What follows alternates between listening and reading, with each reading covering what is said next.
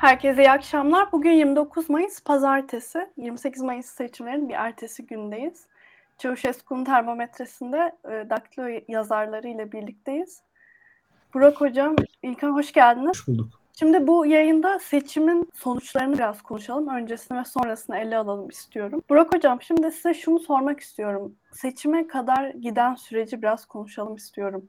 Muhalefet tabii anlatacak çok şey var fakat ama nerelerde hata yaptı? Muhalefet e, etkili olabilecek bir muhalif koalisyon kuramadı. Seçimi kazanmaya yönelik bir işbirliği modeli geliştiremedi ve e, ilk önermesi çok hatalıydı. Yani seçimin hali hazırda kazanıldığını düşündü. Şimdi bu e, aslında çok basitmiş gibi gözüken ama çok tehlikeli bir önerme. Seçimler hali hazır, hazırda kazanılmış veya kaybedilmiş değildir. Yani baktığınız zaman Türkiye'de gerçekten bu iki psikolojiyi de aynı insanlar savunuyor baktığınız zaman. Yani Tayyip Erdoğan'ın hiçbir koşulda seçimi kaybetmeyeceği veya mu- muhalif adayın hiçbir koşulda seçimi kaybetmeyeceği gibi iki tane farklı yaklaşım var.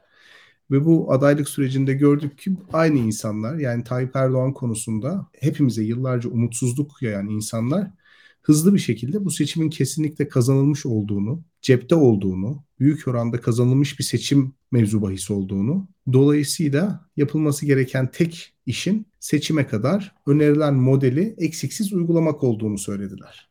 Yani altılı masa modelini. Şimdi seçimin hali hazırda kazanılmış olduğu düşüncesi seçimi kazanmak için atılacak bütün adımları talileştirir. Yani bütün adımlar aslında birer teferruattan ibaret kalır. Ee, bu şu demek yani seçimi kazanmak için etkili bir lidere ihtiyacınız yoktur artık. Seçimi kazanmak için toplum kesimlerini kendisine çekebilecek veyahut muhalefeti kendi karizmasıyla galibiyete taşıyabilecek bir lidere ihtiyacın olmadığını söylemek için siz seçimin hali hazırda kazanıldığını iddia edersiniz. Dolayısıyla herhangi birisinin kazanabileceği bir seçim olarak ortaya çıkar. Ve bu da beraberinde muhalefetteki adaylar arasında herhangi bir ayrım olmadığını iddia etmenizi getirir. Halbuki böyle bir ayrım var. Seçimi hali hazırda kazandığınız varsayımı Erdoğan'ın ülkeyi çok kötü yönettiğini ki bu doğru. Fakat bu kötülüğün herkeste eşit oranda bir öfke ve kızgınlık yarattığını iddia etmenizi beraberinde getirir. Bu yanlış. Yani seçim evet Erdoğan'ın beceriksiz ve kötü yönetimi sayesinde kazanılabilir. E, fakat bu demek değildir ki insanlar büyük bir öfke ve büyük bir tepkiyle ne olursa olsun, hangi ittifak modeli önerilirse önerilsin veyahut hangi aday belirlenirse belirlensin koşa koşa gidip ona oy verecek. O yüzden seçimin kazanılacak bir olgu olmaktan çıkartılıp kazanılmış bir olgu olduğunu söylemek aslında çok tehlikeli bir şey. Biz bunu aslında e, somut şekilde Ali Babacan'ın zannediyorum Aralık ayında bir televizyon programında söylediği sözlerden e, anlayabilirdik. Başkan adayının kim olacağı sorulduğunda Ali Babacan papalık örneğini vermişti hatırlarsanız. Yani papa seçimlerinde nasıl günlerce e, müzakereler sürüyor ve e, konsey birbirinin adayını veto ede ede ilerliyor ve en sonunda bacadan beyaz duman tutuyorsa altılı masada da benzer bir sürecin işleyeceğini söylemişti. Orada bir fark var yalnız. E, kilise konseyinin seçtiği kişi papa oluyor. Yani seçildiği anda papa ünvanını alıyor. Fakat altılı masanın seçtiği kişi hemen Türkiye Cumhuriyeti Cumhurbaşkanı olmuyor. Yani papalık zaten kazanılmış bir makam. Zaten var ama Cumhurbaşkanlığı için bir de rekabet etmeniz gereken başka aktörler var. O yüzden seçimin kazanıldığı varsayımı oldukça hatalı ve seçimin kesinlikle kazanıldığı düşüncesi siyaset yapma alanını iktidarla muhalefet arasından alıp çıkartıyor, muhalefet içi aktörler arasına sıkıştırıyor. Yani bu şu demek. Yani seçimi kazanmak için sizin ana muhatabınız iktidar partisi ve onun ortakları olması gerekirken seçimin kesin kazanıldığını düşündüğünüz anda yeni cumhurbaşkanı olacak kişiler arasında bir rekabet başlıyor. Bu da muhalefet içerisinde son derece hoyratça ya da son derece vulgarca bir mücadelenin başlamasına sebebiyet veriyor. Bu da aday olmak isteyen kişilerin asıl muhatabının elemine etmesi gereken as, asıl rakibin hükümet yerine muhalefet içerisindeki diğer alternatif adaylar olmasını doğuruyor kaçınılmaz olarak. Biz son bir buçuk senede doğrusunu söylemek gerekirse muhalefetin adaylar arasında çok çetin bir mücadele izledik. Ve bu mücadele e, günün sonunda aday olarak belirlenecek kişinin kesinlikle Cumhurbaşkanı olacağı varsayımına dayanıyordu. O yüzden seçimlerin kesin olacak olarak kazanılacağı kanısı aslında bu adayların birbirini elemine etmek için farklı stratejiler gütmesini beraberinde getirdi. Bu stratejilerden bir tanesi de tabii ki toplumsal grupların desteğini arkasına almak ve toplumsal grupların çeşitli medya ortamları sayesinde e, muhataplarına, rakiplerine e, bir şekilde tepki göstermesini sağlamaktı. Mansur Yavaş'a, Ekrem İmamoğlu'na, 3-6 Mart tarihleri arasında Meral Akşener'e, daha sonra Muharrem İnce'ye yönelen linç kampanyalarının hepsi aslında bu mantığın ürünüydü. Yani hali hazırda kazanılmış bir seçim var ve bu seçimi kazanmak için muhalefetin oluşturduğu sahnede tek bir aktör kalması gerekti ki bu aktör Kemal Kılıçdaroğlu olmak zorunda. Dolayısıyla Kemal Kılıçdaroğlu'nun karşısına çıkabilecek her rakip e, bir şekilde vulgarca tekrar söylüyorum elimine edildi. Ekarte edildi daha doğrusu. E, sahneden yaka paça indirildi. Daha da doğrudan konuşayım. Mesela bugün e, Ekrem İmamoğlu'nun Nagihan Alçı ile beraber fotoğraf çek, çektirdiği için ahlaki kriz geçiren insanların büyük çoğunluğu Türkiye Cumhuriyeti Cumhurbaşkanı'nın yardımcısının Ahmet Davutoğlu veyahut Ali Babacan olacağını önemsemediler bile. Üzerinde durmadılar bile. Ya da Cumhuriyet Halk Partisi listelerinden 36-37 tane kontenjanın bu partilere verilmesi bu adamları hiç rahatsız etmedi. Ama Nagihan Alçı ile Ekrem İmamoğlu'nun yan yana çektirdiği bir fotoğraf büyük bir ahlaki kriz geçirmeye, insanların artık gözlerinden yaşlar boşanırcasına, sinir içerisinde Twitter'a girip Ekrem İmamoğlu'nu linç etmelerini beraberinde getirdi. Bu yapay, organize edilmiş, bir şekilde Ekrem İmamoğlu'nu yarışta geri bırakmak için tasarlanmış bir oyundu tabii ki. Veyahut Mansur Yavaş'ın faşist olduğunun vurgulanması. Yani Cumhuriyet Halk Partisi Ankara Büyükşehir Belediye Başkanı'nın faşist olduğunu yine aynı parti üyeleri veyahut aynı parti tarafından organize edilen hesapların e, çağrıları bir kamuoyu oluşturarak dile getirdi. Bunun sebebi de Mansur Yavaş'ın aslında potansiyel bir aday olmasıydı. Bütün bu hakaretler yani İmamoğlu'nun Beşli Çete'nin adamı olması, Mansur Yavaş'ın arkaik bir faşist olması ne zaman son buldu? Bu iki adayın Kemal Kılıçdaroğlu'nun adaylığını tanımasından sonra. Tanıdıktan sonra helal olsun İmamoğlu çok çalıştın. İşte Mansur Başkanım, Aşk Başkanım bu hareketler bunlarla ilgili videolar falan geliyor. Yani temizliğin, aklanmanın bir şekilde makbullüğün ölçütü Kılıçdaroğlu adaylığına onay vermek oluyor. Dolayısıyla alternatif herhangi bir görüşün hızlı bir şekilde yıldırıldığı, hızlı bir şekilde sahneden indirildiği bir dönem yaşadık. Bunun da sebebi seçimin büyük ölçüde kazanıldığını düşünmek. Tabii bu yıldırma ve sindirme süreci e, ahlakın araçsallaştırıldığı bir dönemi de bize tekrar gösterdi. Ahlakın araçsallaştırılması hakikaten aşağılık bir şeydir. Çünkü geçtiğimiz günlerde Medyaskop'ta bir programda da bahsettim. Cemal Süreyya'nın Simone de Beauvoir'ın Sadı Yakmalı mı kitabını çevirdiğini belirteyim. Çok harika bir çeviridir ve Sad'ın aslında e, işkence etmeyi seven psikopat, sadist bir karakterinin olduğunun ötesinde gayet özgürlükçü Thomas Hobbes ve Stirner karışımı bir felsefeye sahip olduğunu iddia eder Beauvoir. Orada Sad'dan da bir alıntı yapar. E, Sad e, sevap kazanmak için işlenen suçlardan nefret eder. Suç zevk için işlenmelidir. Şimdi bu şu demek. En büyük suçları biz ahlak adına işleyebiliriz ve ahlak işlediğimiz suçları, ahlak kişilerin ihlal ettiğimiz itibarlarını, ihlal ettiğimiz e, e, alanlarını e, ya da geçici olarak ihlal ettiğimiz değerleri meşrulaştırmak için, maskelemek için çok kullanışlı bir aparattır. Biz gelecekte bizi bekleyen aydınlık, güzel veyahut onurlu günleri o kadar çok arzu ederiz ki hali hazırda birkaç insanın burnunun kanaması, onların itibardan olması, onlara edilen hakaretler, onlara yakıştırılan iftiralar, onları yaftalamak çok da önem arz etmez. Çünkü gelecekte bizi bekleyen çok nurlu ufuklar vardır. O nurlu ufuklara ulaşmak için yolumuza çıkan ufak tefek engelleri buldozer gibi aşmak kabahat olmayı bırakın ahlaki bir davaya hizmet ettiği için çok onurlu bir davranış gibi de gelir. Dava bunu gerektirir çünkü. Sad'ın iğrendiği şey de tam olarak budur. İnsanların birbirlerinin ayağını çıkar için kaydırması başka bir şeydir. İnsanların birbirlerinin ayağını ahlaki bir dava için kaydırması farklı bir şeydir. Bunu niçin anlatıyorum?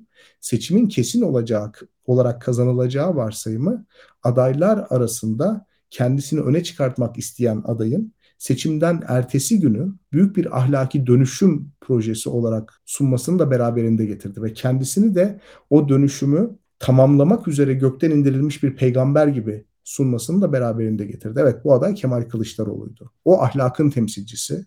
O bizi geleceğe taşıyan, o bizi daha mutlu yarınlara taşıyan, o bizim içimizde tuttuğumuz, asla gerçekleşmeyeceğini düşündüğümüz ve gerçekliğe kurban etmek pahasına ıskaladığımız, unuttuğumuz, göz ardı ettiğimiz bütün değerlerin savunucusu olarak öne çıktı. Ve onun karşısında bir faşist, Beşli Çete ile anlaşmaya hazır dünyevi fani bir imam oldu. Veyahut AKP ile anlaşan, Beşli Çete ile anlaşan, derin devletin adamı olan bir Akşener. Veyahut işte e, muhtemelen AK Parti'den para aldığı için aday olan bir Muharrem İnce. Yani sürekli olarak ahlaki açıkları, ahlaki defoları olan insanlar ve bunların karşısında bir aziz gibi, bir evliya gibi, bir peygamber gibi var olan ve kendisini diğer adaylardan bunun için farklılaştıran bir gelecek tasavvuru olduğu için birçok farklı ideolojik grubu da etrafında toplamayı başaran bir Kılıçdaroğlu portresi izledik. Ve bu ahlakın asasını eline alıp diğer adayları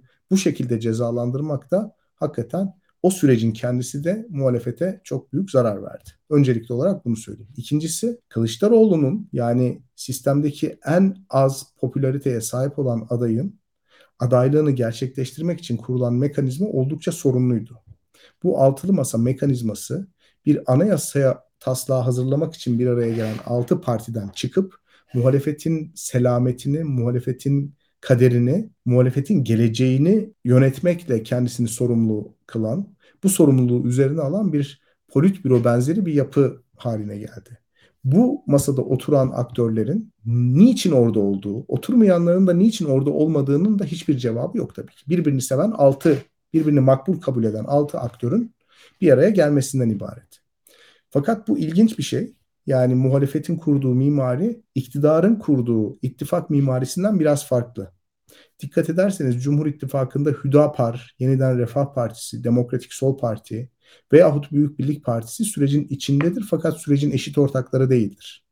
Yani başkan adayının kim olacağına Yeniden Refah Partisi karar vermez. Hüdapar, DSP, B, Büyük Birlik Partisi falan karar vermez. Bu aylar öncesinden mesela hepimizin billboardlarda gördüğü fakat anlam veremediği bir Milliyetçi Hareket Partisi afişi vardır. Aday belli karar net diye. Bu karar yani Tayyip Erdoğan'ın aday olacağı kararı AKP ve MHP tarafından alınır. Çünkü iktidarın iki ana sütunu bu iki partidir. Diğer partiler Cumhur İttifakı'na girerek barajı aşma avantajını elde ederler. Kendi gayretleriyle milletvekillerini kazanırlar veyahut AKP listelerinden birer ikişer milletvekili kazanarak meclise girerler. Fakat iktidarın kaderi üzerinde söz söylemek onların haddine değildir. Dolayısıyla bu partilere yürütme erkinde de bir söz verilmemiştir. Yani Hüdapar'a bir cumhurbaşkanı yardımcılığı ve bir bakanlık sözü verilmemiştir. O yüzden yürütme erkinde güç bölüşümü felsefesi Cumhur İttifakı'nda yoktur. Ama altılı masa bunun tam aksine altı liderin eşit ağırlıkta masaya oturduğu, söz söyleme konusunda eşit hakka sahip olduğu, oy oranlarına bakılmaksızın birbirini veto etme hakkına sahip olduğu, daha çok iç savaştan yeni çıkmış toplumların barış kurma çabalarını anımsatan bir yapıyla karşımıza çıktı. Yani iç savaş sonrası toplumlar derken bir azınlık grubunun nüfus sayısı kaç olursa olsun onu sisteme dahil etmek için parlamentoda bir kota verirsiniz. Veyahut yürütme erkinde bir veto hakkı verirsiniz. Ki o grup sisteme dahil olabilsin ve şiddet sona ersin. Aynı modeli sanki Türkiye'de farklı toplumsal gruplar arasında yani muhafazakarlar, milliyetçiler ve sekülerler arasında çok büyük ve kanlı çatışmalar varmış gibi muhalefete e, transfer ettiler ve muhalefet kendi mimarisini bunun üzerine kurdu. Bu bir güç bölüşüm anlaşması. Şimdi burada da buraya kadar da aslında e, sorun olmayabilir. Fakat asıl sorun anayasa hazırlanırken veya politikalar metni ortaya çıkartırken ortaya çıkmıyor. Asıl sorun bütün bu süreci yürütecek başkan adayının kim olacağı konusunda ortaya çıktı. Ve bu mesele e, hakikaten altılı masadaki o her aktörün eşit söz hakkına sahip olması veyahut veto hakkına sahip olması meselesine gelince tıkanıyor ve tıkandı. Çünkü biz şunu gördük. Kendi gayretleri ve çabalarıyla meclise giremeyecek dört tane parti ki bu partilerin oy oranı toplamda yüzde bir civarında veyahut daha altında. Cumhuriyet Halk Partisi listelerinden toplam 37 milletvekili kazandılar ve meclise girdiler. Yani normal bir demokraside biz önce oyların alınmasını bekleriz. Oyu alan aktörler veya siyasetçiler daha sonra makamlara yerleşir. Burada bize anlatılan hikaye şuydu. Biz önce makamları vereceğiz bu partilere daha sonra oylarını alacaklar. Yani olabildiğince çok şey verelim ki olabildiğince çok oy alsınlar. Bu proje işlemedi tabii ki. Fakat bu proje Kemal Bey'in adaylığını meşrulaştırmak için gayet iyi çalıştı. Çünkü CHP'ye asimetrik olarak bağımlı olan dört tane küçük parti Cumhuriyet Halk Partisi Genel Başkanı'nın Cumhurbaşkanı olması gerektiğini söylediler. Yani Türkiye'nin yüzde birini temsil eden dört tane insan muhalefetin 50, 55, 60 ne derseniz deyin. O zaman Tayyip Erdoğan'dan memnun olmayan insan sayısı böyle ifade ediliyordu. Kemal Kılıçdaroğlu tarafından temsil edilmesi gerektiğini söyledi. Çok enteresan bir şey. Fakat bu aynı zamanda dört tane partinin de itibarsızlaşması anlamına geliyor. Yeteri kadar milletvekili verirseniz bu partilere istediğiniz kişiyi Cumhurbaşkanı olarak onaylatabiliyorsunuz gibi bir durum ortaya çıktı. Buna karşı çıkan İyi Parti ise yani muhalefetteki sağ güçlü aktör ise bir şekilde e, bir sene boyunca oyalandı. E, bir sene boyunca başkan adayının konuşulması engellendi ve tam başkan adayı konuşulacakken e, gerekirse 5 aktör olarak biz imzalarız siz dışarıda kalabilirsiniz denerek masanın dışına itildi. Akşener'in masadan kalkmasıyla beraber başlayan o 3 günde yürütülen linç kampanyası ve o buldozer gibi karşısına çıkan her engeli ezen buna da ahlaki bir misyon atfeden ruh hali hortladı ve 3 gün boyunca biz yaşananları gördük. Gözümüzün önünde eski Çalışma Bakanı Meral Akşener'e şantaj yaptı Aybike. Gözümüzün önünde Akşener masadan kalkarsa elimde onunla ilgili dosyalar var açıklarım dedi ve muhalifler hiçbir şey söylemediler farkındaysanız.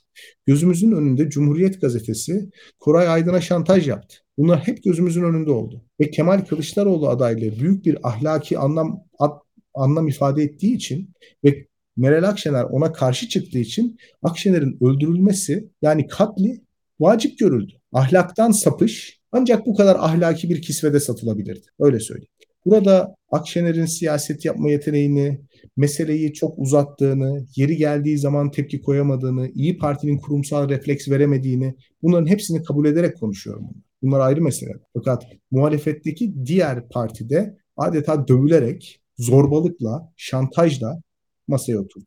Böylece güç bölüşüm anlaşması aslında bir güç bölüşüm anlaşması olmaktan çıktı ve yüzde yirmi iki buçuk oyuyla bir önceki seçimde yüzde yirmi iki buçuk almıştı.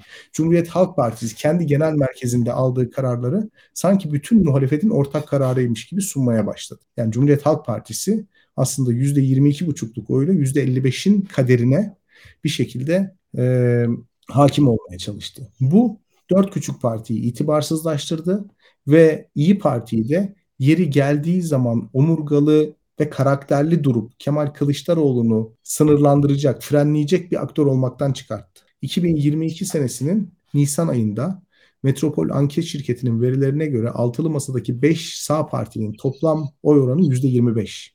Yani 2022 Nisan ayında aslında Adalet ve Kalkınma Partisi'nden kopan insanlar muhalefete geliyorlar ve geziniyorlar buralar. İyi Parti'ye, Deva'ya, Geleceğe, Saadet'e oy verebiliriz diyorlar.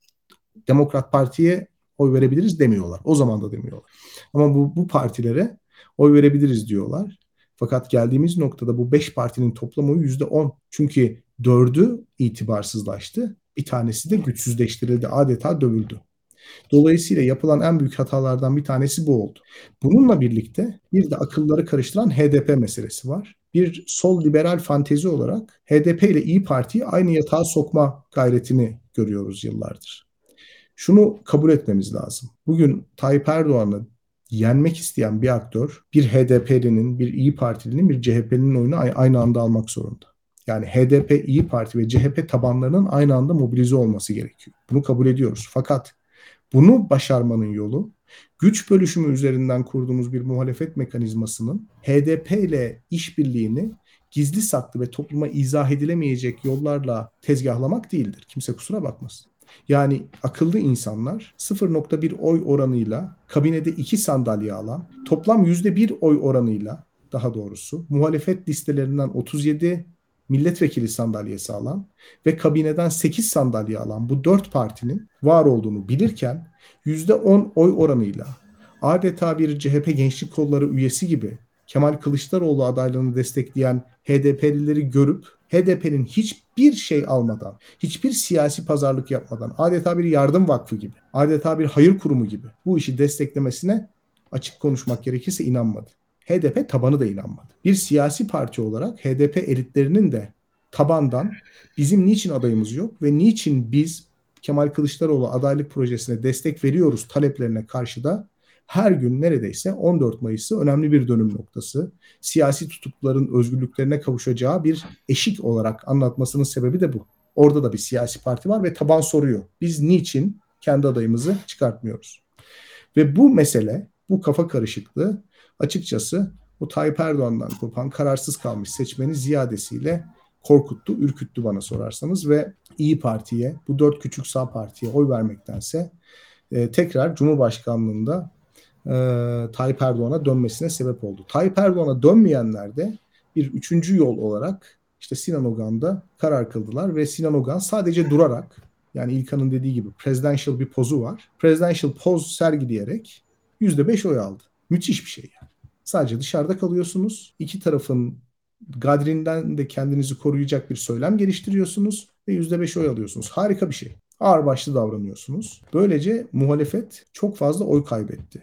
Bir de son olarak işte dediğim gibi olsun Muharrem İnce meselesi muhaliflerin şu anda farkında olmadığı bir şey. Her uyanan 19 yaşındaki çocuğun küfrettiği bir cumhurbaşkanı adayından bahsediyoruz. Hem de 2023'ün değil 2018 senesinin cumhurbaşkanı adayından bahsediyoruz. Bu böyle bir şey değil arkadaşlar. Bu psikolojiyle yani muhalefet bu psikolojiyle daha fazla devam edemez. Yani her sahneye çıkanı döverek indiremeyiz burada. Bakın Fatih Erbakan da Cumhurbaşkanı adayıydı değil mi? İmza topluyordu.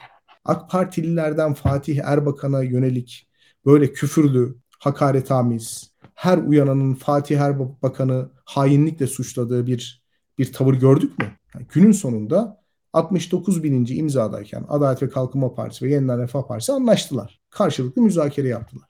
Biz şu anda Muharrem Bey ile Kemal Bey arasında bir müzakere oldu mu olmadı mı onu bile bilmiyoruz. Hangi ciddiyette, hangi seviyede oldu onu bile bilmiyoruz. Fakat şunu biliyoruz. Muhalifler bir şekilde bu insanların üzerine saldırtıldı, saldırdılar ya da e, saldırmaları sağlandı. Son soruşturmalarda da görüyoruz ki aslında ciddi anlamda Cumhuriyet Halk Partisi ve diğer altılı masa partilerinin bazılarıyla ilişkili olan hesaplar e, Muharrem İnce'ye yönelik çok bilinçli bir kampanya yürütmüştü. Bu kararsız seçmeni Tayyip Erdoğan'a gönderdiği gibi bir yandan muhalefet içerisinde şu ana kadar kararlı kalmış, hep muhalif adaya oy vermiş insanları da kararsız duruma düşürdü. Şimdilik bu kadar. Hocam bir de yani şunu düşünüyorum. Cumhuriyet Halk Partili olup Kılıçdaroğlu'nu istemeyen seçmenlere de parmak sallandı. Yani aslında kendi seçmeni de küstürdüler bu süreçte. Öyle oldu. İlkan şimdi sana da sormak istiyorum. Bu süreçte nerede hata yaptı muhalefet? Şöyle söyleyeyim bu hani Napolyon'a sormuşlar ya ne eksik diye işte barut yok diye Napolyon komutanına sorup biraz oradan başlıyor olay. Hakikaten eksik hata çok e, hani kalanını saymaya gerek yok gerçekten de. E, doğrusunu söylemek gerekirse Kılıçdaroğlu'nun adaylığı bir hikayeydi. Bu hikaye e, bir, bir bir noktada bir projeydi. Buna katılıyorum. E, ve bu projenin arkasında da şu vardı. Farklı muhalif aktörleri yan yana getirme, getirebilme kapasitesi vardı. Ama e, bunun da üslubu, tavrı, hatta yani pazarlıkları falan bile bence yanlış gitti. Bu Kılıçdaroğlu da bence farklı bir hikayede kazanabilirdi. Bunu da söyleyeyim. Ama şu anlatılan süreçte birçok kıları da muhalefetin kendi içinde rahatsız olduğu da açık yani. Onu da görüyoruz ve e, çalışan sistem Türkiye'de 2019 yerel seçim sistemiydi ve bizler biraz e, şöyle kavramlar üzerinden gidiyoruz. E, çok zarif kavramlar bunlar. E, işte ortak akıl, e, işte işte atıyorum 2000 sayfalık bir projeler dosyaları, işte eylem planları vesaire bunlar çok hoş şeyler. E, ama şöyle söyleyelim, yerel seçimde muhalefeti başarıya götüren şey şehirleri yönetecek insanların tartışmasız bir şekilde belli olmasıydı. Yani İstanbul'u böyle İyi Partili bir e, ihtiyar heyetinin onayıyla Ekrem İmamoğlu yönetecek diye bir ortaya proje çok böyle derin tasarımlı falan konsaydı bilemiyorum seçilebilir miydi? Yani veyahut da işte Mansur Yavaş e, belediye başkanı olacak. Mesela birçok e, arkasından da işte CHP'li şu şu şu isimlerden onayla atamalarını yapacak diye halkın önüne öyle çıkılsaydı bilmem seçilebilir miydi? Birazcık şu anki mevcut sistemde mevcut sisteme göre hareket edilmesi gerekiyordu. Bence mevcut sisteme göre hareket edilmedi. Genel olarak seçime baktığım zaman şunu görüyorum ben.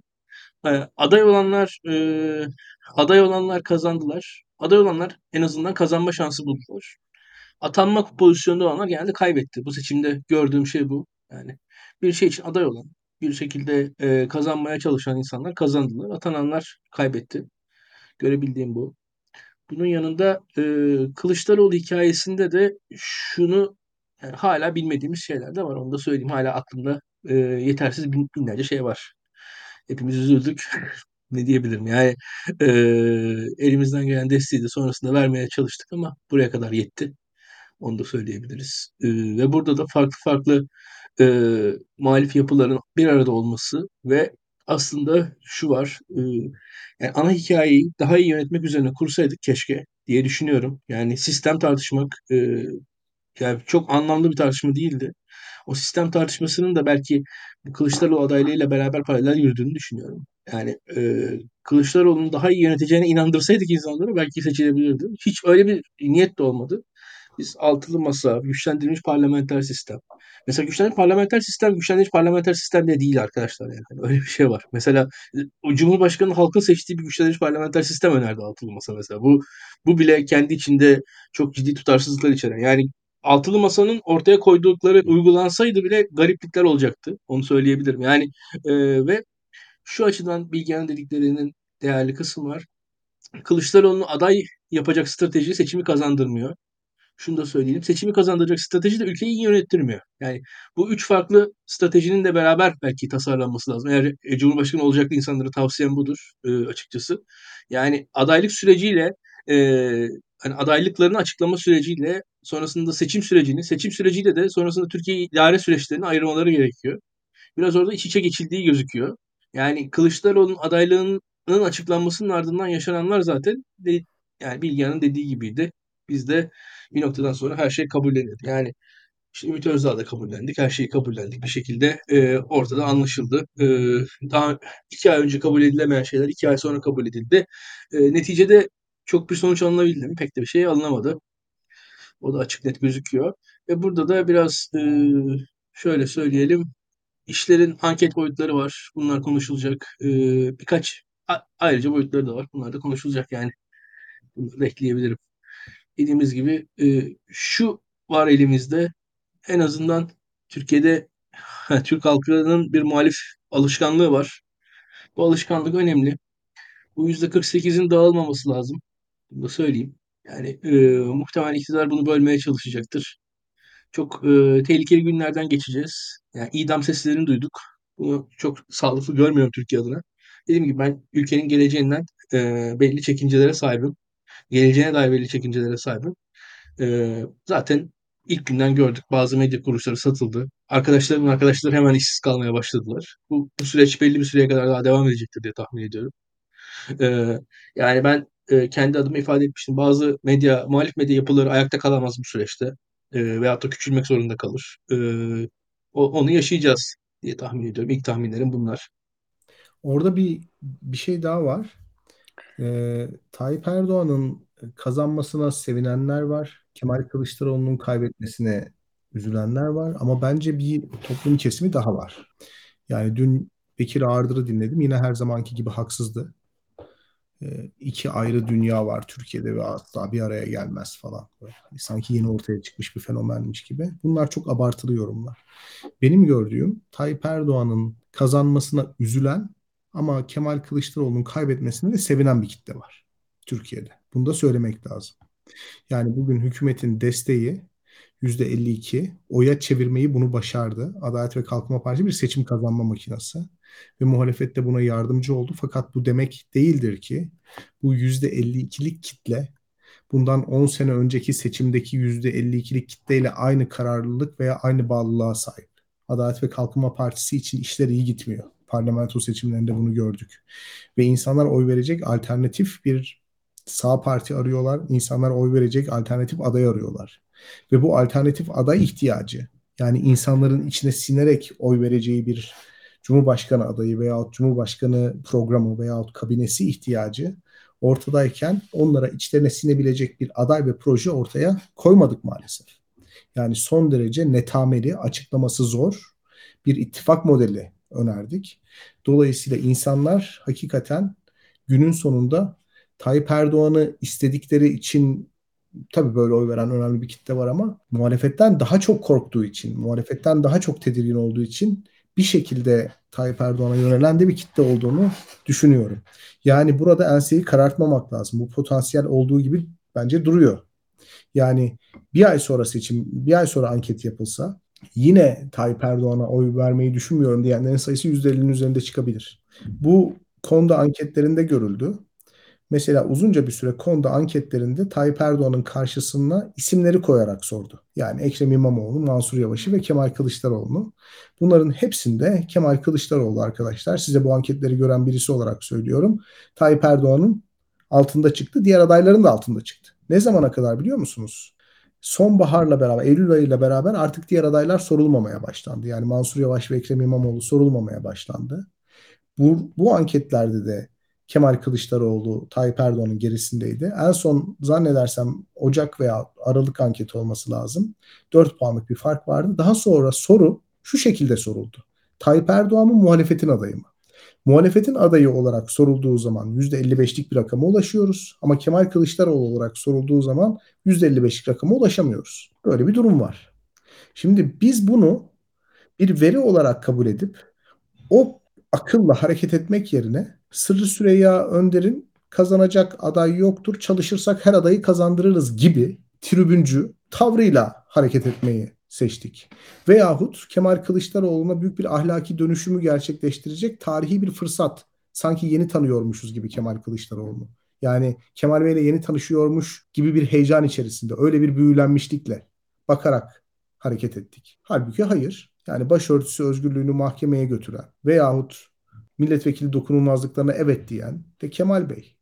Yani Bülent Ecevit gibi 1960'lardan 2000'lere taşıdığı felsefi derinliği olan, devlet kavramı üzerine düşünen, devlet toplum ilişkilerini Kemal Tahir çizgisinden veya Sencer Divitçioğlu çizgisinden mülhem bir şekilde ele alan derinlikte felsefesi olan bir siyasetçiden bahsetmiyoruz. Kemal Kılıçdaroğlu'ndan bahsediyoruz. Uzun zamandır tanıdığımız, iki sene öncesine kadar rahatlıkla eleştirdiğimiz, eleştirdiğimiz günlerde de bence demokrat dede diye anılan zamandan çok daha demokrat olan, çok daha demokrat görülen kişiden bahsediyoruz. O yüzden bu verileri baz alarak hareket etseydik keşke. Ama burada söylemek istediğim şey bu da değil. Yani muhalefetin adayı diye muğlak, soyut bir kavram halen daha Tayyip Erdoğan'ı yenebilir. O doğru adayı, doğru projeyi, doğru söylemi bulmak lazım.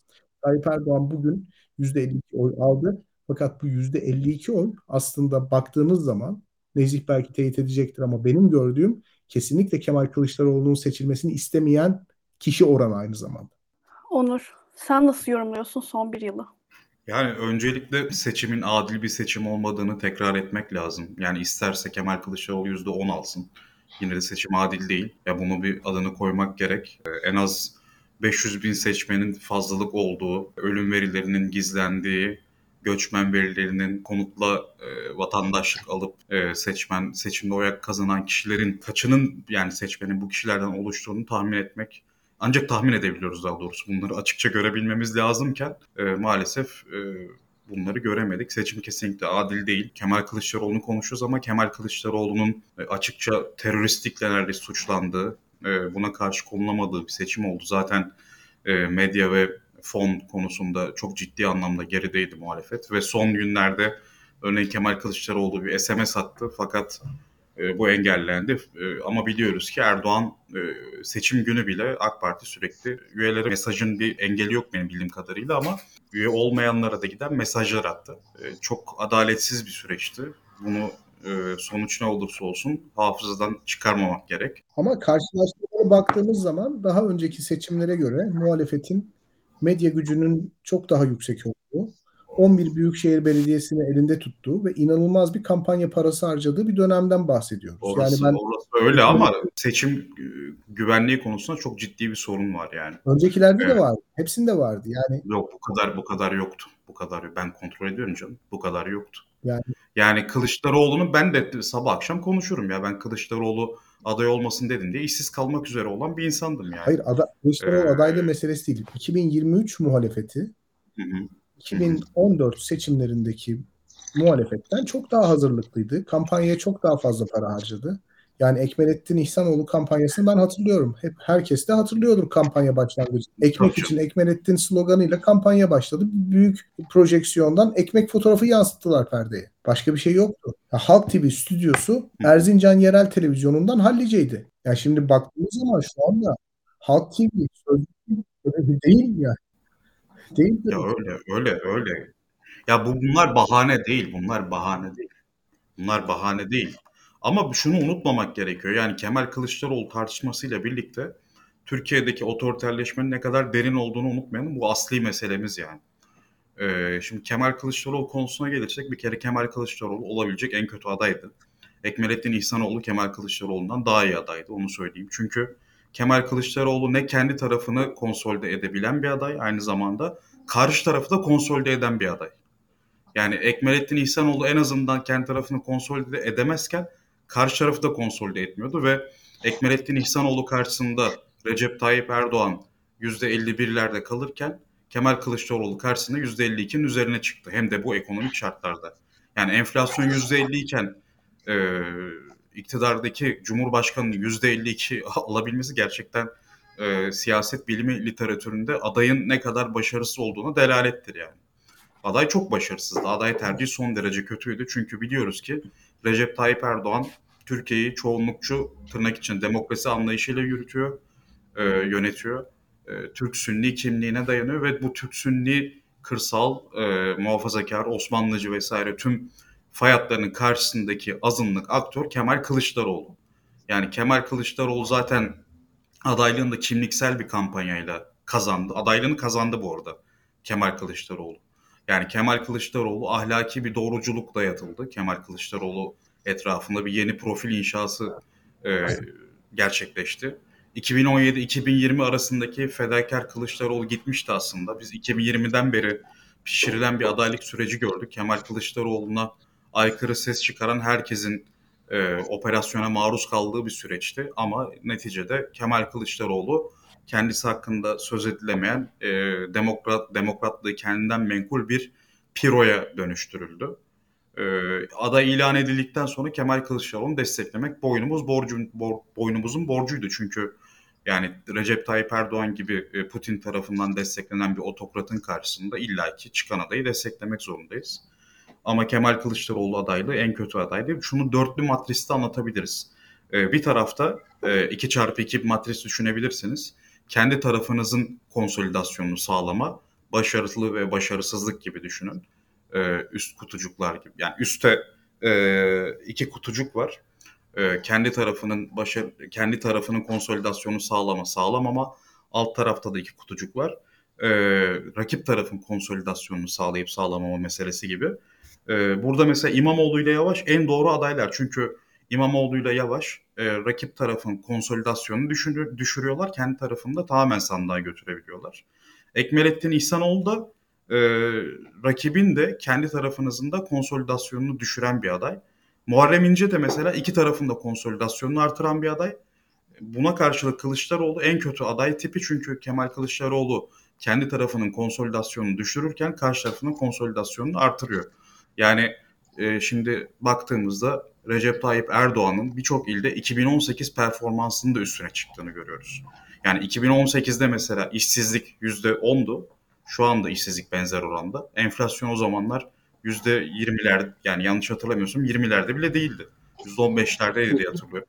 Şu an e, resmi enflasyon %43'lerde resmi olmayan kim bilir nerede yani %100 diyelim. Evet. Yani bu şartlarda e, Dolar 3,5 lira falan olması lazım. dolar 3,5 lira, dolar şu an baskılanmış halde 20 20 lira ve Kemal Kılıçdaroğlu bu şartlarda seçim kaybetmeyi başardı. Yani Ben bunu e, bilen bilir, bilmeyenler için de ifade edeyim. Birçok yerde de söyledim. E, yani Kemal CHP'li ortamlarda da söyledim. Kemal Kılıçdaroğlu'nun yüzüne de söyledim. Kemal Kılıçdaroğlu'nun yüzüne %55 alamıyorsanız aday olmayın dedim. Çünkü Türkiye'de seçim hilesi, yurt dışı oyu, e, mülteci oyu bunlar tahmin edilemeyen, ölçülemeyen meseleler.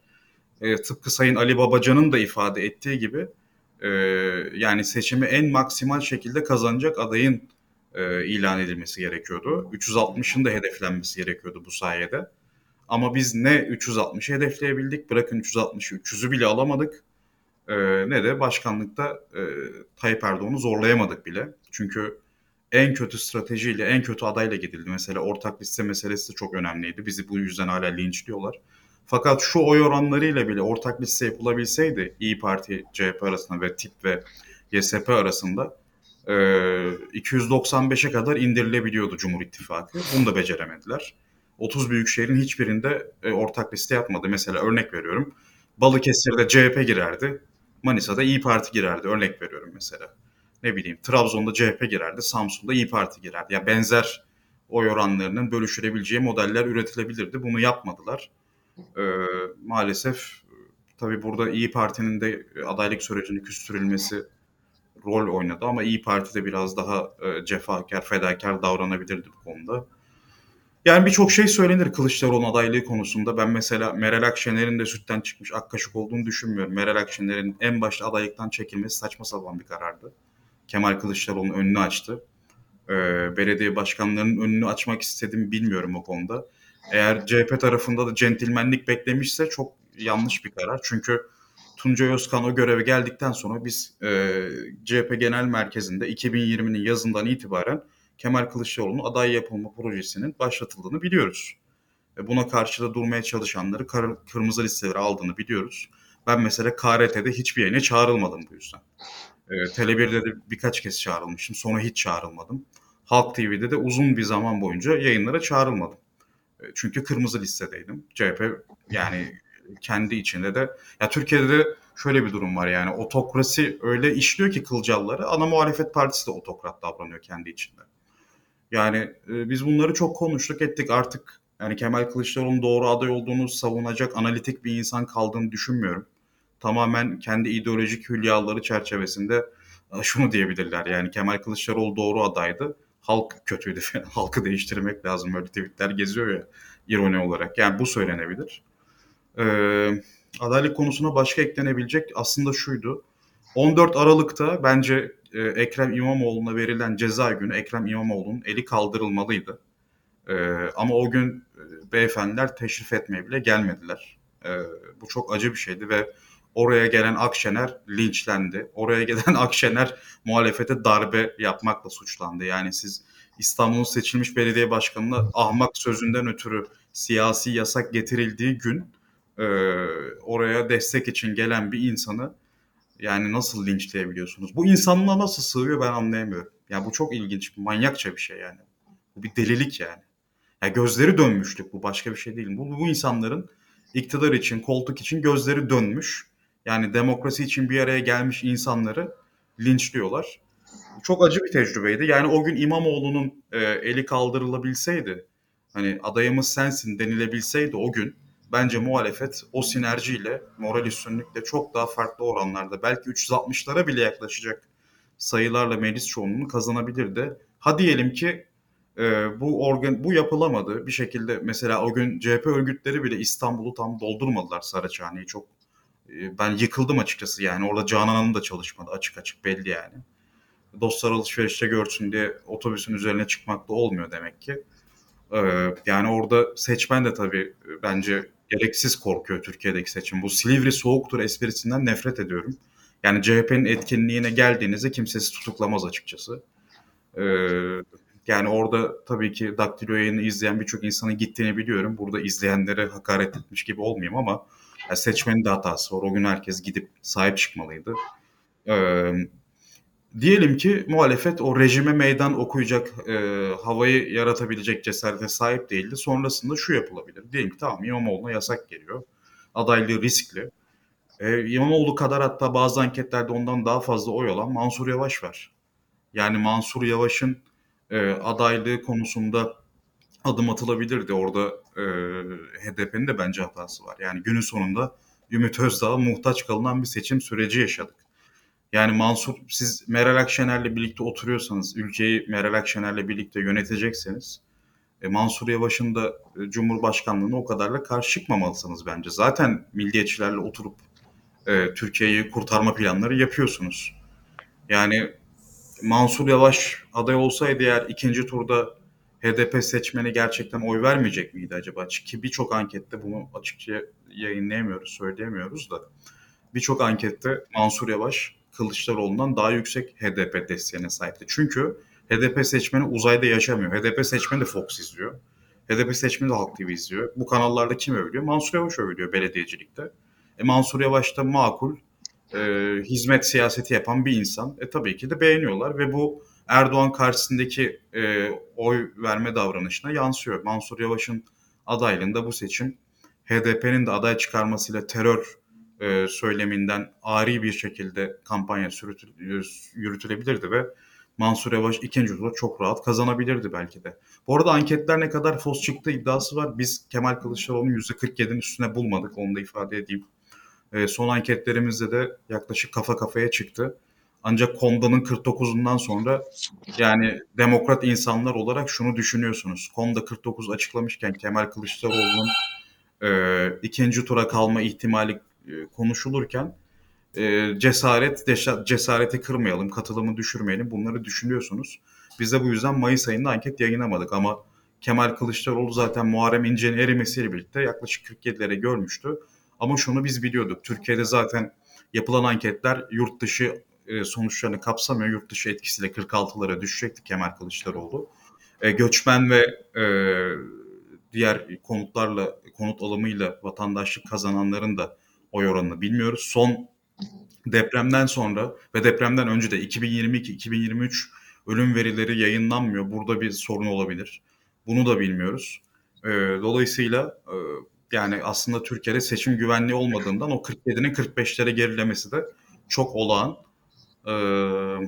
Yani aslında az çok tahmin ediliyordu ama yine de tabii ki Recep Tayyip Erdoğan'ın 49,5'ları e, bulması yani sürpriz tabii ki. Ama ben seçim güvenliği konusunda açıkçası endişeliyim Türkiye'de. O 49,5-49,5 muydu ben bilmiyorum. Şimdi bizi kandırdığınızın itirafı mı gibi yorumlar geliyor. Ben yorumları takip etmeye çalışıyorum. Sizi kandırmadık. Yani %47'lerde bulduk maksimum. O kadar açıkladık. Biz 49 demedik. Yani Konda'nın verilerini yorumladık. Böyle yukarıya doğru da bir trend vardı evet. Ama o yukarıya doğru trend bir şekilde kırılamadı. Ve şunu unutmayalım. Utangaç sağ seçmen diye bir tipoloji var. Bu Brexit'i e, getirdi, Trump'a kazandırdı, Thatcher'a kazandırdı, Erdoğan'a 1 Kasım'da kazandırdı. Ben sandıklarda da şunu gördüm yani 1 Kasım'da biz e, birçok yani İlkan mesela görmüştür illaki. Ben ilk turda da gördüm. Mesela ben avcılarda oy kullanıyorum. Avcılarda oy kullandığım mahallede İmamoğlu oyu mesela %70'lerdeydi. E, o kadar çok sayıda başörtülünün olmadığı daha seküler bir yer görece son ben saat 4'te san, oy, oy kullanmaya gidiyorum ki son dakikada kimler oy kullanmış bunları bir görelim. Ee, son derece fazla sayıda başörtülü insan vardı mesela ilk turda ve ben İlkan'ı hemen aradım. Yani İlkan'ı aradım dedim ki maalesef e, bizim kampanyamız karşı taraf konsolide etmiş. Muhtemelen ilk turda kazanamayacağız. Umarım geride kalmayız dedim. Maalesef 4 puan geride kaldık. Ee, son dakikada Erdoğan'a kıyamayan seçmen sandığa gelip oy verdi. Bunu anketlerin yakalaması kolay olmayabiliyor. Bu da var. Ve Erdoğan gerçekten hiç adil bir seçim yaşamadı. Yani Erdoğan son gece Ayasofya'ya gidip dua edebiliyor. Yani inanılmaz spesifik. Ya bu distopik bir şey yani. Yani oradaki e, yani dindar küskün seçmeni tabii ki avlayabilir Erdoğan. Bu da normal bir şey değil.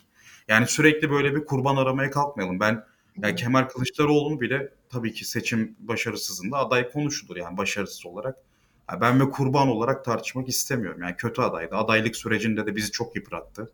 Yani itibarımızdan olduk. İşte genç subaylar rahatsız şeklinde genç akademisyenler rahatsız gibi yazılar yazıldı hakkımızda.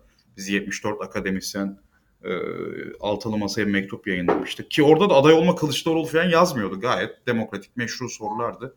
İfade özgürlüğü gibi bir demokratik hakkımızı kullandık ama yani affedersiniz bizim ağzımızı ettiler yani öyle diyeyim. Yani itibarımızı iki paralık etmeye kalktılar. Ama ne yapalım günün sonunda Kemal Kılıçdaroğlu yani Tayyip Erdoğan'dan çok daha demokrattır yani günün sonunda savunulur. Kurban etmek de istemeyiz yani.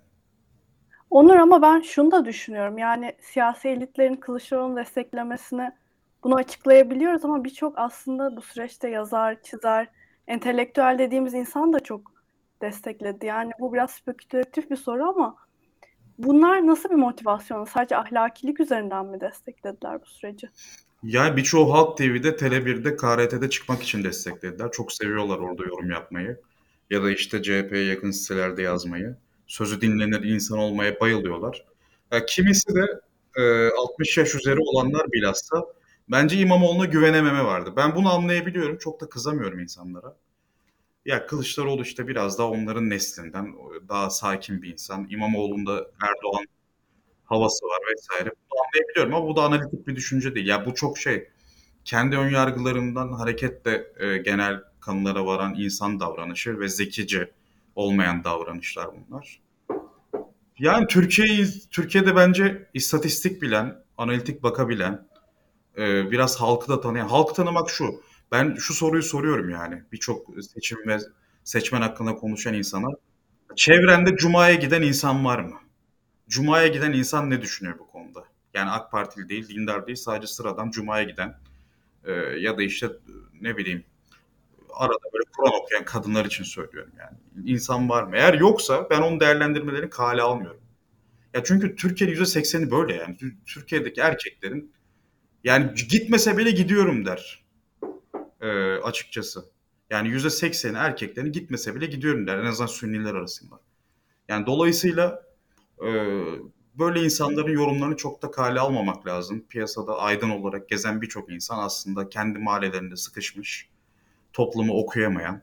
Yani burada entelektüel düşmanlığı da yapmak istemiyorum böyle bir rejimde. Entel dantel diyor e, başımızdaki zaten. Ama bu insanlar da artık şeyin farkına varsınlar. Yani birkaç tane peygamberleri var. Kemal Kılıçdaroğlu bunlardan biri oldu. Bekir Ağırdır onlardan biri. Onların hikayelerini dinleyip dinleyip tekrarlıyorlar, satıyorlar birbirlerine. Böyle işler işte. Yani biz de birbirimizi eğiliyoruz burada. Şimdi Burak Hocam size dönüyorum. Aslında biraz zor geleceği görmek ama şimdi bugün baktığımızda Kılıçdaroğlu en çok herhalde dünya üzerinde istifası istenen siyasetçilerden biridir. Nasıl bir süreç bekliyor CHP ve genel olarak muhalefeti? Kılıçdaroğlu'nun istifa etmesi gerekir. Partisinin milletvekili sayısını düşürdü. Cumhurbaşkanlığı seçimini kaybedip Erdoğan'a 5 sene daha armağan etti. Yürüttüğü kampanya son derece maliyetliydi. Milyarlarca lira para harcandı. Bu CHP'nin parası. Ee, bir anlamda muhalefetin parası. Dolayısıyla tamamen bir başarısızlık söz konusu. Bunu söylemek lazım. İstifa etmesi gerekir. Yani siyasetin amacı kazanmaktır. Demokrasi seçim kazanarak inşa edilir. Yani bugün baktığınız zaman Kılıçdaroğlu doğru aday diyenleri görüyoruz halen daha. Ben doğru adayım. Yani ikimiz de neticede seçilemedik. Ben Kılıçdaroğlu'ndan daha doğru bir adayım. İlkan, Nezih Onur daha doğru aday. Aybike sen Kılıçdaroğlu'ndan çok daha doğru bir adaysın. Yani o açıdan baktığımız zaman Kılıçdaroğlu'nun insanların zihninde nasıl bir yere oturduğunu bilmiyorum. Bir tarikat lideri gibi kendi müritlerini oluşturmuş ve sosyal medyada sürekli olarak Kılıçdaroğlu ayinleri düzenlenirken, buna tanık olurken buldum kendimi. Çok enteresan bir durum bu açıkçası. Soru soruluyor. Babala TV yayınında Kılıçdaroğlu cevap veriyor. Gördünüz mü? Cevap verebiliyor işte. Harika. Falan böyle. Yani ne, soru sormuş cevap vermiş. Yani gayet olması gereken bir şey. Yani Kılıçdaroğlu soruya cevap verdiği için etkilenen insan var Türkiye'de. Yani muhalefet partisi lideri diyaloğa girmiş ve bu etkiliyor insanları. Bu, bu, bu lider kültü yaratıldı ve CHP medyası tarafından yaratıldı. CHP medyası demek istemiyorum. CHP içerisindeki bir küçük grubun kontrol ettiği medya tarafından yaratıldı. Kılıçdaroğlu'nun kazanacak aday stresini, meşruluğunu son dakikaya kadar yani dün akşam saat 8'e kadar o meşruluk sıkıntısı içerisinde hareket ettiğini, ısrarla kazanacağının vurgulandığını, anketlerle bu sürecin manipüle edildiğini düşünüyorum. Ve bu manipülasyon süreci de Kemal Bey'in bilgisi dahilinde gerçekleşti. Onun stratejisinin bir parçasıydı. Toplum manipüle edildi. Topluma yalan söylendi. Yani milletvekili sayısını düşürdü. Muhafazakar partileri meclise soktu. Ki bu partilerin cumhuriyet kavramıyla ilişkilerinin çok sorunlu olduğunu düşünüyorum. Seçimi kaybetti. Milyarlarca lira para harcandı ve topluma yalan söylendi. Bununla birlikte birçok insan, biraz önce Nezih Onur da söyledi, sadece fikirlerini ifade ettiği için Cumhuriyet Halk Partisi ve Cumhuriyet Halk Partili e, çeşitli kurumlar tarafından fonlandığı açık aşikar bizim bilgimiz dahilinde olan birçok insan tarafından itibar suikastine uğradı. Yani benim 3-6 Mart arası kendime yönelik hakaretleri hiç önemsemiyorum aileme, çocuklarıma, karıma, anneme, Daktilo 1984'e yönelik hakaret ve linç kampanyasını hayatım boyunca unutacağımı düşünmüyorum. Bir arkadaşımız sormuş siz çektiniz gittiniz mi? Ortada güvenli bir kamusal alan yok. Yani bizler insanız. Benim eşim bunları okuyor ve morali bozuluyor. Yani 594 tane küfürlü mesaj attığım tek tweet'e yapılan alıntı, alıntı sayısı 594. 350-400 tane mention yani 1000 kişinin organize halde, koro halinde bana küfür etmesini okumaktan benim karım çok memnun olmuyor. Annem çok üzülüyor.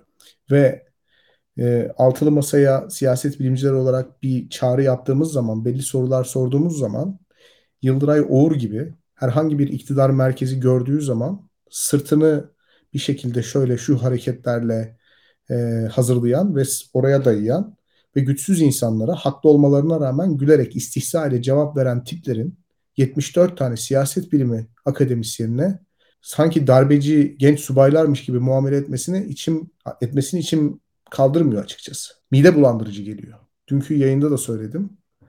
19 yaşında Deva Partisi'ne üye olduğu için kendisini bütün ahlaki değerlerin tepesinde gören ve yalnız kaldığı zaman normal bir insan niçin Deva Partili olmaz ki? Deva Partili olmadığı için bir sorun olmalı diye düşünen bir gencin insanlara faşist ya da ülkücü demesi falan. Bunlar söylediğiniz her söze bir yaftalamayla karşılık almanız, sürekli olarak bir şekilde beşli çete tarafından fonlandığınız, büyük bir zenginlik içerisinde para için fikirlerinizi sattığınızın falan ima edilmesi ve sanki çok ahlaksız bir iş yapmışım gibi İyi Parti danışmanı diye bir her her televizyona çıktığımda, her yazımın altında, her tweetimin altında bunların yer alması beni çok yıprattı mesela. Bunların hepsi Cumhuriyet Halk Partisi'nde Kemal Bey'in adaylık stratejisinin bir parçasıydı. Gazeteciler yalan kulis yaydılar. Yalan kulis yaydılar Kemal Bey'in adaylığının altılı masada onaylandığına dair.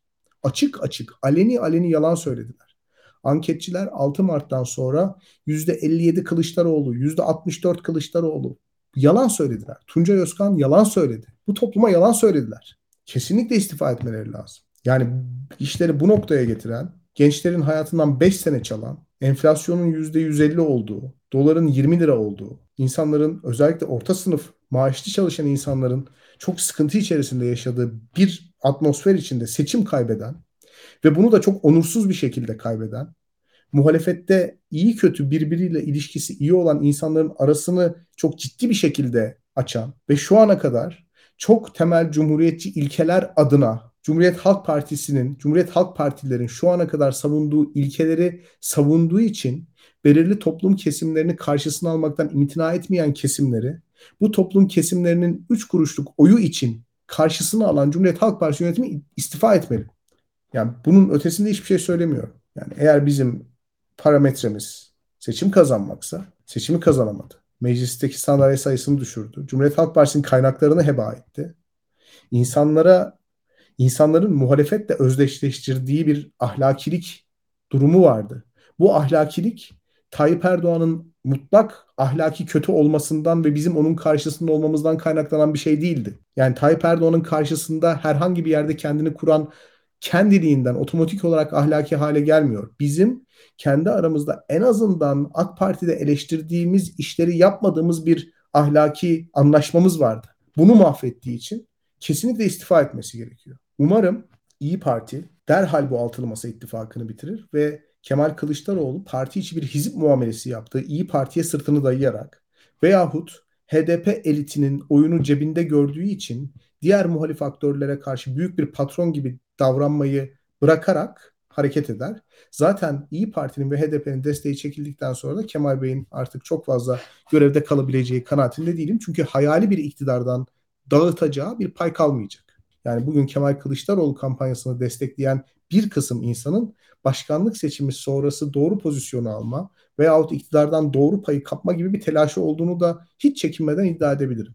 Gücünü buradan alıyor. Şimdi benim en büyük temennim, en büyük temennim Kemal Kılıçdaroğlu'nun bir şekilde ve onun etrafındaki insanların koltuklarını terk etmeleri için HDP'nin ve İyi Parti'nin CHP'ye olan desteğini çekmeleri. Eğer bu destek devam ederse bilin ki belediye seçimlerini de kazanmayacağız. Ve insanlar size bakın belediye seçimleri geliyor sakın birlikteliğimizi bozmayalım falan diyecekler. Bilin ki belediye seçimlerini de kazanamayacağız. O yüzden umarım tezelden derhal bu iki parti CHP'ye olan desteğini çeker ve Kemal Kılıçdaroğlu'nun artık insanlara vaat edeceği bir belediye rantı, belediye iktidarı kalmaz. Bu kalmadığı anda zaten Kemal Bey'in Cumhuriyet Halk Partisi Genel Başkanlığı'nın sona ereceğini düşünüyorum. Evet Burak Hocam bir de şimdi küstürülmüş artık muhalifler var. Bunlar sadece CHP'li olmasına gerek yok. Sadece muhalif olmaları ve bütün süreç moral bozukluğunu da getireceğini düşünüyorum.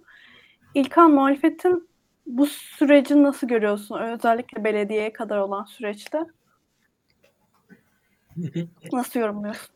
Ya hmm, açıkçası tahminim şu. Muhalefetin kurumlarının sayısı azalacak. Muhalif insanların bir kısmının işsiz kalacağını, kamuoyundan çekileceğini tahmin ediyorum. Hukuki baskının artacağı açık Türkiye'de. Ee, yani bu konuda şöyle söyleyeyim. E, yani Erdoğan'ın aldığı oy ne kadar artarsa o kadar sert baskının geleceği kanaatindeydim. Öyle yani hala aynı kanaatteyim. Şu an aldığı oyla da e, yani Türkiye'deki insanların davranma biçimleri de öyle artacak yani şöyle söyleyeyim. Yani şu anki yargıçlar da bu kararlara bak yani bu oy oranlarına bakarak karar verecekler. Türkiye'de üniversiteler, e, medya, e, yargı, e, akademiya, e, entelektüel çevreler vesaireler buralar ilkelere göre e, ve şeylere göre hmm, kapasitelere göre çok hareket etmezler. Güce göre e, kendilerine pozisyon yaratırlar. Şu anki güce göre tekrar tüm Türkiye pozisyonlanacaktır diye, diye tahmin ediyorum. Nasıl ki İstanbul seçimleri ve Ankara seçimlerinde Cumhuriyet Halk Partisi'nin alması cum- muhalefette bir genişleme yarattıysa da e, şu an tam tersinin olacağını tahmin ediyorum. Yani e, muhalefetten iktidara bugünden sonra e, geri kaçışlar olabilmesini bekliyorum açıkçası. Bir kısım muhalifin e, tekrar Adalet ve Kalkınma Partisi saflarına geçeceğini tahmin ediyorum şu andan sonra. Yani bunu işte kimisi yerli milli söylemiyle, kimisi işte mültecilere olan sevgisi, saygısı söylemiyle bir, bir söylemle e, Adalet ve Kalkınma Partisi treninde geri atlayanlar olacaktır muhaliflerden öyle tahmin ediyorum bu süreçte. E, Cumhuriyet Halk Partisi'nde e, tahminim şu hmm, açıkçası Cumhuriyet Halk Partisi'nin yapısının nasıl hareket edeceğini çok göremiyorum. Burada gerçekten de e, bilinenlerin dışında bir hareket olursa Cumhuriyet Halk Partisi yapısı değişir. Bilinenlerin dışındaki harekette insanların sokağa çıkmasıdır. Çok net bir şekilde. E, Kemal Bey'in adaylığını engelleyebilecek bir yapı aslında Şubat ayının başında Kılıçdaroğlu aday olma söylemiyle kuruluyordu. E, şans, şanssızlık vesaire deprem oldu. Bitti öyle bir şey ve sonuçta Mart ayının başında Kemal Bey'in adaylığının açıklandığı noktaya geldik. Bugünden sonra da mesele şu. E, eğer hiç Ve depremcileri de Kemal Bey'in adaylığını büyük bir coşkuyla karşıladı. Sonuçlara bakılırsa öyle gözüküyor. Efendim? Yani deprem olduğu için deprem bölgeleri de Kemal Bey'in adaylığını büyük bir coşkuyla karşıladı İlkan. Deprem olduğu için Kemal Bey aday olsun diyenler oldu Türkiye'de. hı. Artık Kemal Bey aday olmalı. Tabii. Halkın öfkesini o çok iyi Yani temsil ediyor. Hatay'ı ha- Hatay'ı bile kazanamadı sonra ama. Kazanamadı. Yani temsil ettiği Yani. öfke aslında deprem bölgesindeki halkın öfkesi değildi. Ya bu arada ben eklemek istiyorum. Ee, Kemal Kılıçdaroğlu'na yükleniyoruz böyle biraz da şey oluyor. Kemal Kılıçdaroğlu'nun şahsında Kemal Kılıçdaroğluculara yüklenmek önemli çünkü bu şakşakçılık maalesef otoriter rejimin 5 sene daha kalmasına neden oldu. Ee, deprem konusunda muhalefet seçmeninin e, deprem e, ilk tur sonrası depremzede bölgelerdeki yüksek oya verdiği tepki çok çirkindi. E, buna bazı belediyeler de eşlik etti. Hani onlara karşı onlara yönelik verdiğimiz desteği geri çektik, geri çekmeliyiz vesaire gibi şeyler. E, baktığımızda da Gaziantep, Maraş, Hatay gibi birçok ilde, ilçede, bunların ilçelerinde depremden etkilenen Kemal Kılıçdaroğlu sayısal olarak oy kaybetmiş, oransal olarak değil. Yani burada bir tepki olabilir. Bence e, muhalefet seçmeni de bu güç sarhoşluğundan vazgeçmeli, coşkulu hallerden. Yani örneğin mesela e, işte şey vardı sokak röport sokak, sokak röportajlarında AK Parti oyu vereceğini söyleyen bir kadına küfreden yaşlı bir kadın vardı. Onu böyle ilahlaştırdı mesela muhalif seçmen. Yani hani 21 yıldır ders alamamak çok ilginç bir şey. Bu onurlu yenilgi kafasından çıkamamak çok ilginç. Yani Kemal Kılıçdaroğlu adaylığı da e, bu onurlu yenilgi kafasının o po- politikli correct yani daha politik doğrucu versiyonuydu. Politikli incorrect versiyonu da işte e, depremzedelere karşıtlık, AK Partilileri düşmanlaşma şeklinde karşımıza çıkıyor. Ama ikisinde de aynı kibir var. Yani elitinde de kitlesinde de bu kibir var muhaliflerin. Yani buna da artık bir e, yeniden çeki düzen vermek lazım. Aslında 2019 yerel seçimlerinde e, karşı tarafta diyalog konusunda yani İmamoğlu ve Yavaş örnekleri biraz öğreticiydi. E, ahlaki üstüncülük de taslamadan yaptılar bunları. Sadece temas kurarak yaptılar. E, sokak siyaseti, çarşı pazar siyaseti yaparak bunu başardılar. Ama e, salonlarda Kemal Kılıçdaroğlu ve çevresinin e, yaptığı politik doğrucu siyaset, sosyal medyada da öfkeli kalabalığın yaptığı e, kibirli üstenci siyaset ve bunların bağlanmış olduğu narsisizm e, yine maalesef bize başarısızlığı getirdi. Şöyle bir şey var. CHP çok arada mesela doğru bir politika uyguluyor. Doğru bir söylem buluyor. Ama bu söylem ya kısa süreli oluyor veyahut da Cumhuriyet Halk Partisi'nin ana kitlesi içerisindeki bir grup insan tarafından doğru bir şey söylenmiş oluyor. Kalanlar kakafonik bir şekilde devam ediyorlar. Bir orkestra tarzı bir yapı e, CHP sunamıyor veyahut da arka arkaya bir söylem e, devam ettirilemiyor. Yani Tayyip Erdoğan bir lafı var mesela düşün dünya beşten büyüktür. Basat yanlış bir laf bence ama ya 10 yılda tekrar ediliyor bu. Yani dünyanın en saçma sapan lafını bile 10 yıldır tekrar ediyor bu adam. Yani hani çok fazla da bir yandan şunu söylemek istiyorum e, mesela Cumhuriyet Halk Partisi bir e, dindar kesimle daha yumuşak e, konuşmaya başladı. Çok güzel, doğru. Bir anda ama sosyal medyada birisi bir laf ediyor. O bir ilgi alaka oda haline geliyor. O onun üzerinden o konuşuluyor ve aslında sizin yaptığınız tüm söylem değişikliğinin hiçbir anlamı kalmıyor. Veya hatta yani açıkçası e, şöyle söyleyeyim tarikatları kapatacağız, şeyleri cemaatleri kapatacağız. Bir anda biz oturuyoruz tarikat cemaat kapatılmalı mı kapatılmamalı mı diyanet işleri yani onları tartışıyoruz. açıkçası e, hani e, böyle muhalefetin e, açıkçası yapıları arasındaki asimetriyi de e, iktidar medyası iyi kullanıyor. Yani e, şöyle söyleyeyim gerçekten de 100 kişinin takip ettiği bir hesaptan e, atılan e, deprem bölgesine dair saçma sapan e, bir tweet e, geliyor. Sizin başınıza da bela oluyor. Karşımızda da böyle bir makine var. E, korkunç bir şey aslında. Başından sonuna kadar. Artı şunu da söyleyeyim. işin gerçeği. Yani bugün Türkiye'deki e, oy oranlarına bakalım. E, yani en muhafazakar yerlerden bazıları işte Düzce, Sakarya, Kocaeli'nin ilçeleri İzmit hariç. Ya ve bunların bu illerin bu kadar dindar olmasının çok ciddi sebeplerinden biri deprem yaşamış olmaları aslında. Çünkü beğenelim beğenmeyelim e, İslami yapılar yardım konusunda yıllardır çalışıyorlar. Şimdi bu konuda konuştuğunuz zaman ben, ya ben bir şeyler anlatmaktan yıldım mesela şu anda. Çünkü biliyordum ki burada bir STK faaliyeti var. Aslında bakın o İslami o Beşir Derneği falan arkasında menzil var tamam kötü doğru. O şimdi ben şu anda ne yaptığını anlatsam dayak yerim burada biliyorum. Anlatanı dövdüler. Yani ben mesela şimdi atıyorum hatta şöyle söyleyeyim. Onu düşünmüştüm. Ee, ya bu daktiloya çıkartalım mı bu e, İslami STK'lardan birkaç kişiyi? Onlar onlara hükümeti eleştirtelim mi falan. O da şeyler düşünüyorum. Şimdi çıkarsak bizi de linç edecekler. Ben orada farklı bir açıdan bir şey bir ara söylem bulmaya çalışayım falan diyorum. Korkuyorum gerçekten. İşin böyle tarafları var. doğrusunu söylemek gerekirse. Ki mesela İslami STK'lara siz AKP'nin çalışmayan yapısını anlatabilirsiniz. Çünkü orada sahanın içerisinde çalışmayan kaymakam var. Kaymakamın çalışmadığını oradaki Beşir Derneği'ndeki adam anlatabiliyor size. Bakın çok enteresan bir şey. Ama ben bunu anlattırdığım anda linç yerim burada. Onu da biliyorum. Şimdi Kancım biz bütün enkazı TKP ve tip kaldırdı zannediyoruz timeline olarak. Yandıydık valla öyle yani. Ne yapalım? İşte çok İHA'ya bayılıyorum ben sanki size. Ne yapalım? Ya işte söyleyeyim şu an çok ahlaklı Kenan Bey. Ben hiçbir şey söylemeyeyim. Şu anda sonuçları gördük. Zaten yandık yani. Yani şöyle bir şey var. Oturduk STK'larla falan ben konuştum yani. Biliyorum aktif olduklarını ne yaptıklarını ne ettiklerini. Öğrendim merak ettim. Ee, işte bunun gibi işte ama bahsettiğiniz anda burada linç yersiniz. Bakın işte çok güzel linç edildi bravo benden daha muhalif olduğunu kanıtlamış olacak. Teknik. İşte böyle yani e, bir de işin böyle tarafları var. Bunları da ekleyeyim. E, dediğim gibi fotoğrafın yanlış e, çekildiği birçok yer var. E, deprem konusunda da e, şunu da söyleyeyim bu arada yani e, daktilo olarak da deprem bölgesinde seçimler de bitti daha da fazla eğileceğiz. E, çünkü ya çok korkunç bir şey yaşanıyor şu anda. E, ya 17 Ağustos'un 5-10 katı bir büyüklükte bir deprem oldu ve 17 Ağustos'un e, ağırlığının e, hissettirdiğinin yani 5'te onda birini hissedebiliyoruz şu anda. Korkunç bir şey bu. Yani e, biz o acılara e, yani o acılar anlatılmadı bize şu anda. O bir aylık adrenalinden adrenaline kaldık biz. Sonrasında seçime odaklandık ve bitti. Şunu düşünüyorum. Kendi e, adıma e, yani e, bu 17 Ağustos'tan sonra Bill Clinton Türkiye'ye gelmişti. Dünyanın gündemine gelmiştik. Yani ben şu anda bunları falan anlatamıyoruz insanlara. Bunları konuşulamadığı bir zaman yaşadık. Acı Erkan çok acı. Bebek. Erkan, Erkan Bebek. Erkan Bebek. Burnunu sıktığı bebek Erkan, Erkan Bebek. Bebek. 17 Ağustos'un bakın 5-10 katı büyüklükte bir şey yaşandı ve arkada öyle bir sahne yok. Öyle bir anı yok. Şu anda en fazla çalışan işte bizim Beril. New York Times'a haber yaptırmaya çalışıyor. Yani bak hakikaten yok başka şu anda.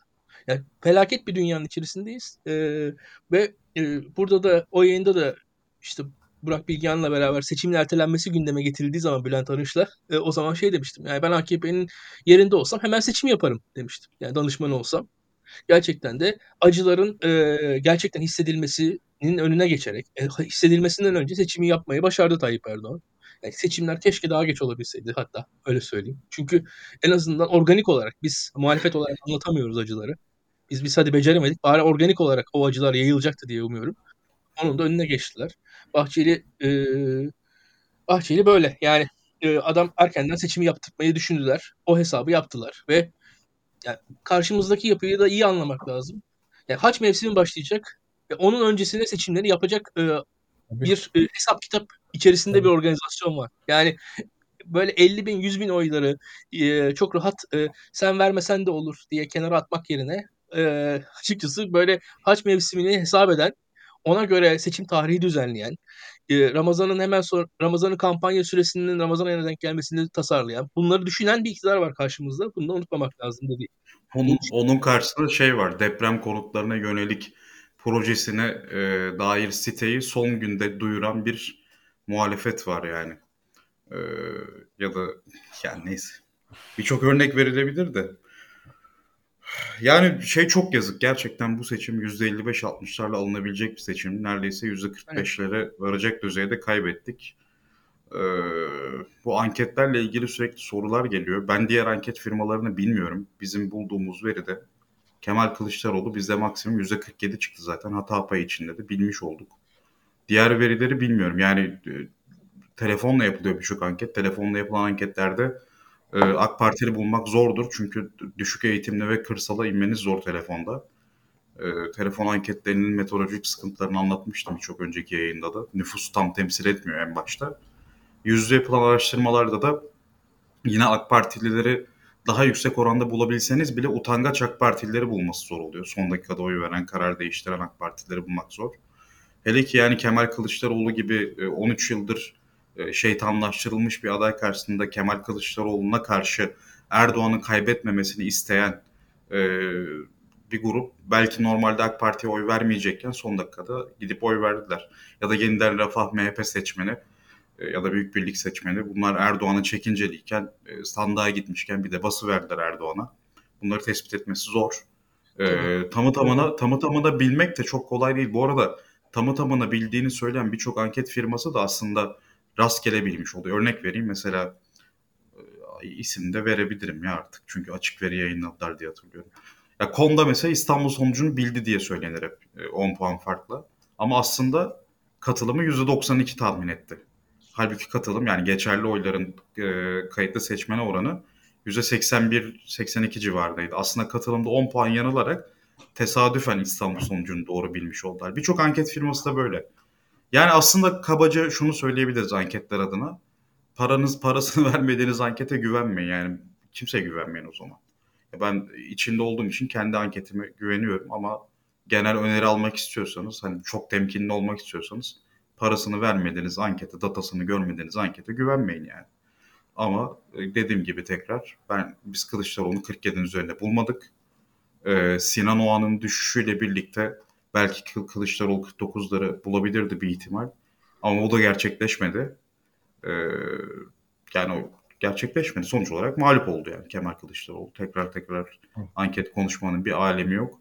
Bence şunu tartışabiliriz. Yani Türkiye'de kent ve kır ayrımı giderek belirginleşmeye başladı. Aslında e, kırdaki Erdoğan oyları sabit kalsaydı Kılıçdaroğlu kentlerdeki bu oy oranıyla e, muhtemelen 49'larda bir oy alacaktı. Belki 50'yi zorlayabilecekti ama kırsalda demek ki Erdoğan bir şekilde daha başarılı oluyor. Belki orada demografik değişim önemli çünkü çok göç veriyor şehirler, büyük şehirlere ve yaşlı nüfus geride kalıyor ama 5 sene içinde çok büyük muazzam e, bir etkide bulunmasını beklemiyoruz. E, biz şunu anlıyoruz. Bence Türkiye'de rejim pekişmiş vaziyette. Erdoğan'a karşı eleştirel durabilen e, MHP'liler de artık AK Partilileşmiş ve terör konusunda e, yani Erdoğan çok ikna edici bir baş öğretmen gibi. Biz Tayyip Erdoğan'ı küçümseyerek 21 yıldır kaybediyoruz. Tayyip Erdoğan Atatürk'ten sonra bunu da söyleyince çok linç yiyorum. Bu ülkenin baş öğretmenidir.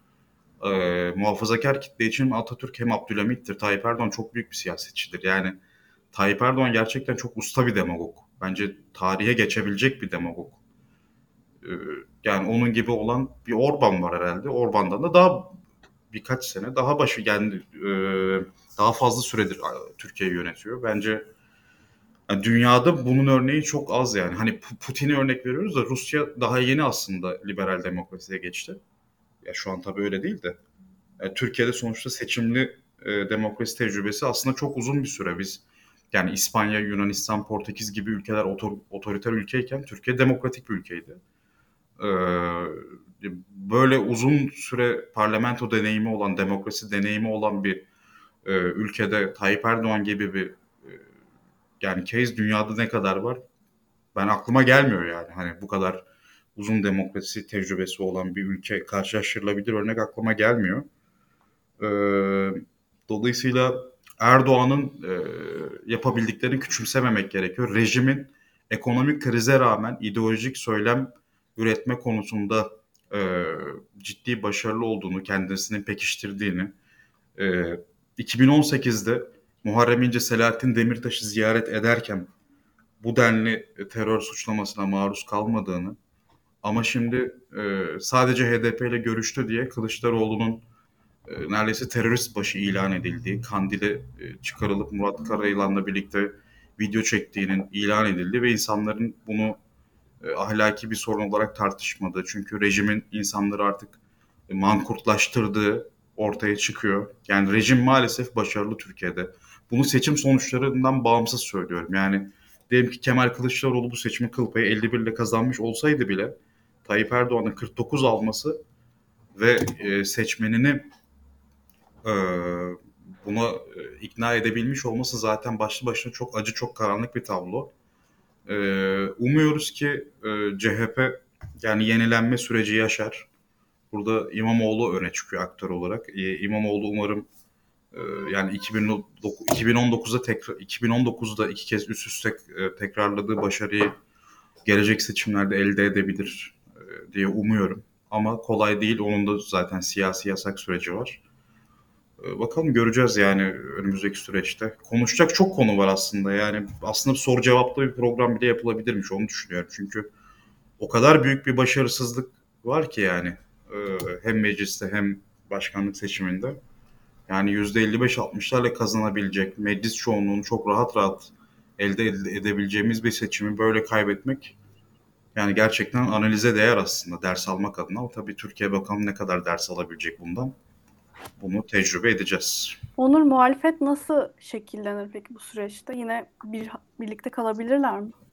Zor bir soru açıkçası. Yani buna cevap e, hakkımı devredeyim ya. Çünkü ya İyi Parti'de de işte kongre olacak. Ee, yani HDP bu HDP'de muhtemelen başkanlar değişir çünkü orada öyle bir gelenek var. Hani yeni aktörlerle farklılaşır diye düşünüyorum tablo. CHP'de nasıl bir süreci izleyeceğiz? Bilmiyorum. Yani buna e, cevap vermek hiç kolay değil. Yani spekülasyon yapmayayım ama şu var. Eğer muhalefet e, yenilenmiş bir şekilde ittifak yapamazsa ama yenilenmiş olmak kaydıyla İstanbul ve Ankara'nın kazanılması da pek kolay değil yeniden yani. İstanbul ve Ankara kaybedildiğinde zaten artık Türkiye Rusyalaşmaya tamamen gidiyor yani. ya da Azerbaycanlaşmaya? Ben cevap vereyim. Ben cevap vereyim bu soruya. HDP ve İyi Parti'de çok ciddi anlamda bir sorgulama süreci yaşanacağını düşünüyorum. HDP eliti Kılıçdaroğlu adaylığına çok orantısız destek verdi. Bunu kabul edelim. İlk turdan aday çıkartmayarak seçimin kazanılmasından çok muhalefetin adayının Kılıçdaroğlu olmasını öncüllediği bir tavır aldı. Ve işin ilginç tarafı meşru bir parti olarak kabul edilen HDP'nin CHP ile biz müzakere ettiğini görmedik. Yani aslında CHP HDP ile müzakere etmeyerek HDP'nin meşru bir parti olduğu iddiasının da hilafına davrandı. Bunu da söylemek lazım. Şöyle bir şey söyleyeceksiniz. HDP ile müzakere etseydi İyi Parti bundan memnuniyetsiz olacaktı. Evet olacaktı. Ama bu şekilde insanlara aslında müzakere ettiğinizi söyleyip kamuoyuna hiçbir şey açıklamadığınız zaman da işte Sinan Ogan %5 alıyor. Yine şükretmek lazım. %5 aldı. Yani eğer o o, o sol liberal fante, fantezinin yedili masa yani İyi Parti ile HDP'yi bir araya oturtma projesi gerçek olsaydı eğer muhtemelen %10-15 oy alırdı. Çok açık söyleyeyim. Yani ve buna da mesela verilerle ya da toplumsal grupların tepkileriyle örnek verdiğiniz zaman karşılaştığınız cevap şöyle bir şey oluyor. E, gerçeklik aslında üretilen bir şey olduğu için yeniden üretilebilir ve yeniden yorumlanabilir. Biz yeni bir gerçekliği yapabilecek siyasetçiler veya siyasi dil üretmek zorundayız gibi bir şey. Ya. Bu anlamsız bir şey açık konuşmak gerekirse. Yani seçmenler tek bir kaynaktan beslenmiyorlar. Seçmenler robot değil. Siyasetçiler, siyasi parti liderleri ellerinde joystick olan ve seçmenleri sandığa götüren getiren karakterler ve bu şekilde ilerlemiyor işler siyasette. İnsanların özgür iradeleri var. Dolayısıyla HDP ile Altılı Masa'nın, HDP ile CHP'nin hiç de HDP tabanına izah edilemeyen, ya sadece milliyetçilere izah edilmediğini düşünmüyorum. Aynı zamanda HDP tabanına da izah edilemeyen bir tarafı oldu. Hele ki son 15 gün Zafer Partisi ile yapılan ittifak çok tatsız oldu. Yani baktığınız zaman iki sene boyunca Mansur Yavaş'a, Meral Akşener'e faşist denen bir dönem yaşadık biz. Bu da bana açık konuşmak gerekirse bu sol örgütlerin sosyalist olmayan herkese faşist deme eğilimi vardır ya biraz bunu anımsattı. Yani sürekli olarak faşist denerek Türkiye'nin seçimden sonraki döneminde sınırlı yer alması düşünülen bir İyi Parti ve Mansur Yavaş meselesi vardı. Ve fakat bunu savunanlar ikinci tur öncesi gidip Ümit Özdağ'la el sıkıştılar, protokol imzaladılar. Üç tane bakanlık verdiler kabinede. Bir tanesi de İçişleri Bakanlığı. Ve Kürtlere HDP tabanına bağrınıza taş basın gidin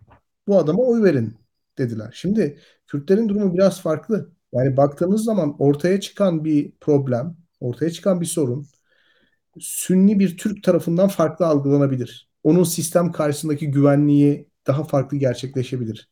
Ama bir Alevi'nin, bir Kürdün güvenliği bu kadar kolay değil. Dolayısıyla siyasi tavrı ona göre şekilleniyor. Daha güvenli gitmek zorundalar. Ve Kılıçdaroğlu adaylığı gerçekten bir risk yarattı bu insanlar için. Yani şimdi seçim bitti.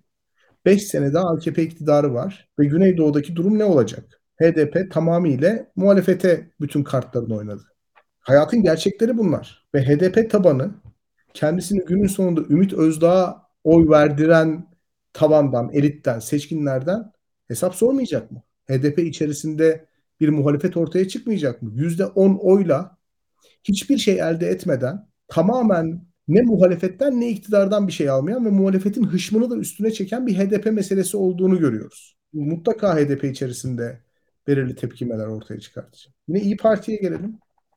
İyi Parti masaya dönmemiş olsaydı, müstakil bir siyaset alanı inşa edebilmiş olsaydı, kendi adayıyla ortaya çıkabilmiş olsaydı, hem parti oyunu hem müstakil adayını ikinci tura taşıyabilirdi. Hem parti oyunu yükseltebilir hem müstakil adayını ikinci tura taşıyabilirdi. Bakın bugün Bilge Yılmaz'ı Kemal Kılıçdaroğlu'na ekonomi bakanı olarak açıklatamadı İyi Parti.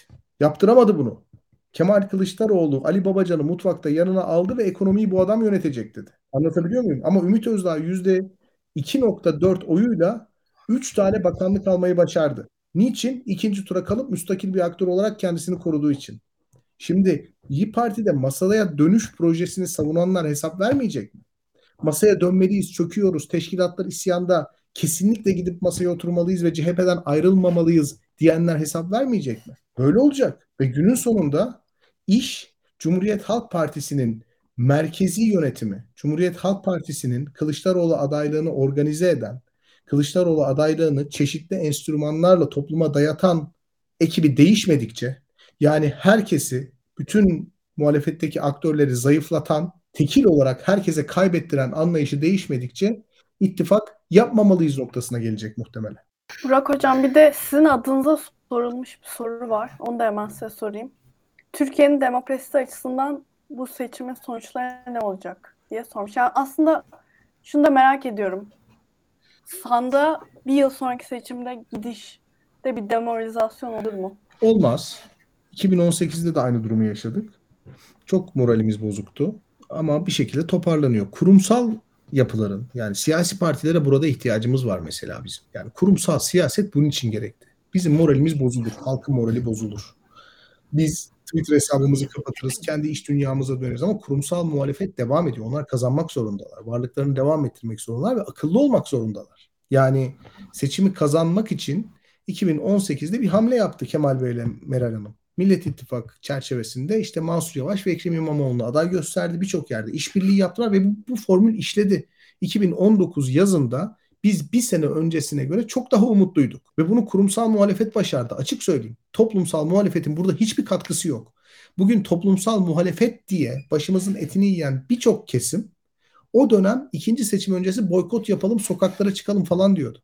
Ama kurumsal muhalefet ferasetini ortaya koydu ve İstanbul seçimi kazanıldı. Bize umut verdi. Şimdi bundan sonra top onlarda. Yani kurumsal siyasette. Bu yapı iflas etti. Altılı masa yapısı iflas etti. Artık bu modelle yürüyemezler. Partiler kendi içlerinde bir temizlik yapacaklar. Bu başarısızlığın sorumlularını bulacaklar, ifşa edecekler, istifaya davet edecekler ve yeniden toparlanıp yeniden bir proje ortaya koyacaklar ve halkın bunu seçmesini sağlayacaklar. Eğer bunu yapamazlarsa belediyeler de kaybedilecek. Belediyelerin kaybedilmesi de dünyanın sonu değil. Onu da söyleyeyim. Çünkü belediyelerin kazanılması hakikaten muhalefetin hayrına sonuçlar ürettiği kadar muhalefetin bu seçimi kaybetmesine de bence etkili oldu. Çünkü o belediye kaynakları açıkçası birçok insanı, birçok vasıfsız insanı kendisine çekiyor ve muhalefette hiç alakalı daha önce hiç görmediğiniz insanları görmeye başlıyorsunuz. İnsanlar paraya ve güce meylediyor. E, bu da muhalefetin uyumunu, ahengini bozan bir durum ortaya çıkarttı. Bu mücadele bitmez. Toplumun yüzde 60'ı Tayyip Bey'den memnun değil. Türkiye doğal kaynağı olmayan bir ülke. Türkiye'de üniversite mezunu insan sayısı artıyor. Türkiye internet üzerinden dünyayla ilişki içerisinde. Haberleşme kanalları açık. Türkiye'de muhalif bir medya var. Türkiye'nin bir kültür birikimi var. Kimse endişe etmesin. Buradan toparlarız. Enseyi karartmayalım. Ama yeter ki kurumsal muhalefet ciddi anlamda kendi üzerine düşen görevleri yapsın. Sandıkları korusun mesela. Yani adil olmayan bir seçimden bahsediyoruz. Göçmenlerin oy kullanmasından falan bahsediyoruz. Onursal adı güzel değil miydi? Sadece 240 bin Türkiye dışında doğmuş olan seçmen var diye. Şimdi ben Cumhuriyet Halk Partisi'nin sandık sorumlusuna, sandık güvenliği sorumlusuna güvenerek sadece 240 bin kişi Türkiye'de doğmamış ve oy kullanacak diye düşünüyorum. Gönül rahatlığıyla seçime gidiyorum. Seçim kaybedildikten sonra Katarlıların, işte Iraklıların, Suriyelilerin oyuyla seçim kaybedildi diye bir yaygara yapıyorlar. Bu, bu, bu doğru bir şey değil. O yüzden kurumsal muhalefetin ciddi anlamda Türkiye'de kendine gelmesi lazım. Çünkü toplumsal muhalefet şu anda demoralize olmuş durumda. Çok kırılgan durumda. Tayyip Bey çok güçlendi artık. İnsanların kolay kolay risk alabileceğini zannetmiyorum. Bu riski kurumsal muhalefet alacak ve bir şekilde belediye seçimlerini kazanmaya çalışacak. Ama son 5 yıllık tecrübelerin tekrar etmemesi için çok doğru bir muhalefet mekanizması ortaya koyması gerekiyor. Ee, bunu söyleyeyim. Son olarak da bir şey söyleyelim. Artık programı kapatacağız herhalde. Ee, şimdi e, çok hayati bir seçim atlattık ve çok hayati seçimleri daha önce de atlattık. Bundan sonra da atlatacağız. Bu seçimde ilginç bir şey oldu. Bu seçimde biz konuşan, eleştiren, mızmızlanan insanlarız. Tamam mı? Doğru ya da yanlış. Sosyalist mızmızlanır, liberal mızmızlanır. Bunu yazar. Bunda da pek bir problem olmaz. Mesela Ekrem İmamoğlu aday olduğu zaman hepimiz çok mutsuzduk. Ve açık açık da yazdık. Hiç kimse de bize Ekrem İmamoğlu çok hayati bir seçime gidiyor. İstanbul Belediyesi'ni kaybedersek işte Rusya olacağız, Azerbaycan olacağız. O yüzden susun muhalefete zarar vermeyin falan demedi. Yani düşünce özgürlüğümüzü sonuna kadar kullandık. Buna rağmen Ekrem İmamoğlu seçimi kazandı. Şimdi bu seçimde enteresan bir şey oldu. Bu seçimde insanların düşüncelerini ifade etme hürriyeti ahlaki bir kötü olarak tanımlanan Erdoğan'a karşı savaşta birer ihanet olarak algılandı. Yani Erdoğan karşıtı seçim kampanyası hem dünyevilikten uzaklaştırıldı hem de muhalefet içerisindeki bir grubun çıkarının enstrümanı haline getirildi. Securitization dediğimiz şey böyle bir şeydir zaten. İmtiyazlı sınıflar kendi çıkarlarını tahkim etmek için belirli bir konuyu güvenlikleştirirler. Böylece o hakim sınıfın görüşleri dışında herhangi bir görüş ifade eden kişi hızlı bir şekilde güvenlik tehdidi olarak ilan edilir ve bizler ben mesela Kemal Bey'in adaylığına karşı çıktığım için bir güvenlik tehdidi olarak ilan edildim. Ben Kemal Bey'in adaylığına Kemal Bey'den hoşlanmadığım için veyahut mad maddi çıkarım bunu gerektirdiği için karşı çıkmadım. Seçimi kazanalım diye karşı çıktım. Ama bu hızlı bir şekilde güvenlikleştirildi. Bundan sonraki seçimlerde buna dikkat etmemiz lazım. İkincisi son zamanlarda görüyorum işte insanlar seçimlerin açıklanmasını beklediler. Sonuçlar belli oldu ve kelle avcılığına çıktılar. Şimdi biz şunu biliyoruz. Birçok insanın beklentisi var. Birçok insanın ikbali seçimlere bağlı. Herkes pozitif. Bu, bu ayrı bir şey. Fakat arkadaşlar insanlar muhalif. Halka moral vermek istiyorlar. Bence anlamı yok. Kendi yankı odalarında konuşuyorlar ama moral vermek istiyorlar. Her şey iyi olacak demek istiyorlar. Bunu da bir mutluluk içerisinde yapmak istiyorlar. Yani her şey iyi olacak, motivasyonunuzu kaybetmeyin. Şimdi Kemal Bey'in adaylığına ben endorse etmedim. Yani public alanda hiçbir şekilde endorse etmedim. Depremden önce, depremden sonra, son gün, son 3 gün, 5 gün, ikinci tur hiçbir şekilde endorse etmedim. Fakat beni ben demiştim haklılığı içerisinde koymaz. Öyle tanımlamaz. Çünkü insanlar farklı yaş grubunda insanlar. Hayatlarının farklı dönemlerinde heyecanlanırlar. Bu iktidardan hepimiz çok sıkıldık. Hepimiz çok bunaldık ve onun bir şekilde gitmesi için elimizde işte en kolay yol sosyal medya mecralarından insanlara bir, şey, bir şeyler anlatmak. Böyle herkesi düşüncelerinden ötürü korkar hale getirmek, düşüncelerinden ötürü sanki büyük bir kabahat işlemiş gibi toplum içine çıkmaz hale getirmeye çalışmak hiç doğru bir tavır değil. Oldu geldi geçti işte. Yani şu tabloda doktora adayları mı suçlu? Kemal Kılıçdaroğlu mu suçlu? Çık ondan hesabını sor. Yani okuldan aldığı bursla yaşayan doktora öğrencisinden hesap soracağına çık Kemal Kılıçdaroğlu'ndan hesabını sor. Tuncay Özkan'dan hesabını sor. Sosyal medyada 3-5 etkileşim alacaksın diye orada kelle avcılığı yapacağına çık açık açık isminle cisminle Kemal Kılıçdaroğlu'na istifa etti. Ne kadar kolay geliyor insanlara kamusal alanı tehlikeli hale getirmek. Kamusal alanda iktidar kurmaya çalışmak. Bunlar hoş şeyler değil. İnsanlar yanılır. Okey yani ol, olabilir yani. Hayatımızın her anında doğru pozisyon alamayız. Yanılırız. Öz eleştirimizi yaparız. Niçin yanıldığımızı bu çok normal bir şey. Yani insanlar hayatları boyunca o kadar çok yanılıyorlar ki yani yanılmak insanın dönüp bakıp topluma karşı kendisini mahcup hissedeceği bir şey değil. Ve yanılmakla suçladığımız insanlar da 5-10 bin Twitter takipçisi olan kişiler. Yani ellerinde büyük bir servet yok. Ellerinde kamu gücü yok. Ellerinde asker yok. Ellerinde polis yok. Çıkmış konuşmuşlar. Evet çok sevimsiz çoğu. Bana da çok sevimsiz geldi. Niye bunu yazıyor dediğim çok arkadaşım oldu. Ama bu böyledir yani. Muhalif seçime yaklaştıkça motive olur. insanlara olumlu mesajlar göndermeye çalışır. Budur. 2018'de ben de öyleydim. Muharrem İnce seçiminde. Böyleydim. Kim bilir ne kadar sevimsiz gözüktü birçok insana. Ama 2018 seçiminden sonra kimse de üstüme gelmedi. Sen şunu dedin bunu de. Şimdi bu kültürü kökten reddetmeliyiz. İnsanların kellesini istememeliyiz. Herkes çıkacak, konuşacak, fikrini ifade edecek. Buradaki insanlar, buradaki akademisyenler, buradaki öğrenciler, buradaki sosyal medyada tanıdığımız kişiler bizim arkadaşımız. Hepimizin birbirine ihtiyacı var. Bundan sonraki dönemde böyle birbirimizin kelle kellesinin peşine düşmeden, birbirimizin celladı olmadan yaşayacağız, toparlanacağız. Bir sonraki seçime hazırlanacağız. Bizlik bu kadar. Yani bu toplum elinden geleni yaptı. Yapması gereken her şeyi yaptı. Bundan sonra top kurumsal muhalefette. Kelle avcılığına çıkanlar, cellatlığa heves edenler başka yerde arayacaklar tatminlerini. Burada masum insanları korkutarak onları kamusal alana çıkmaktan alıkoyarak değil. Bu kadar. Çok teşekkür ederim Onur, İlkan, Burak Hocam. İzleyicilerimiz de yayını beğenmeyi ve paylaşmalarını rica ediyorum. Herkese iyi akşamlar.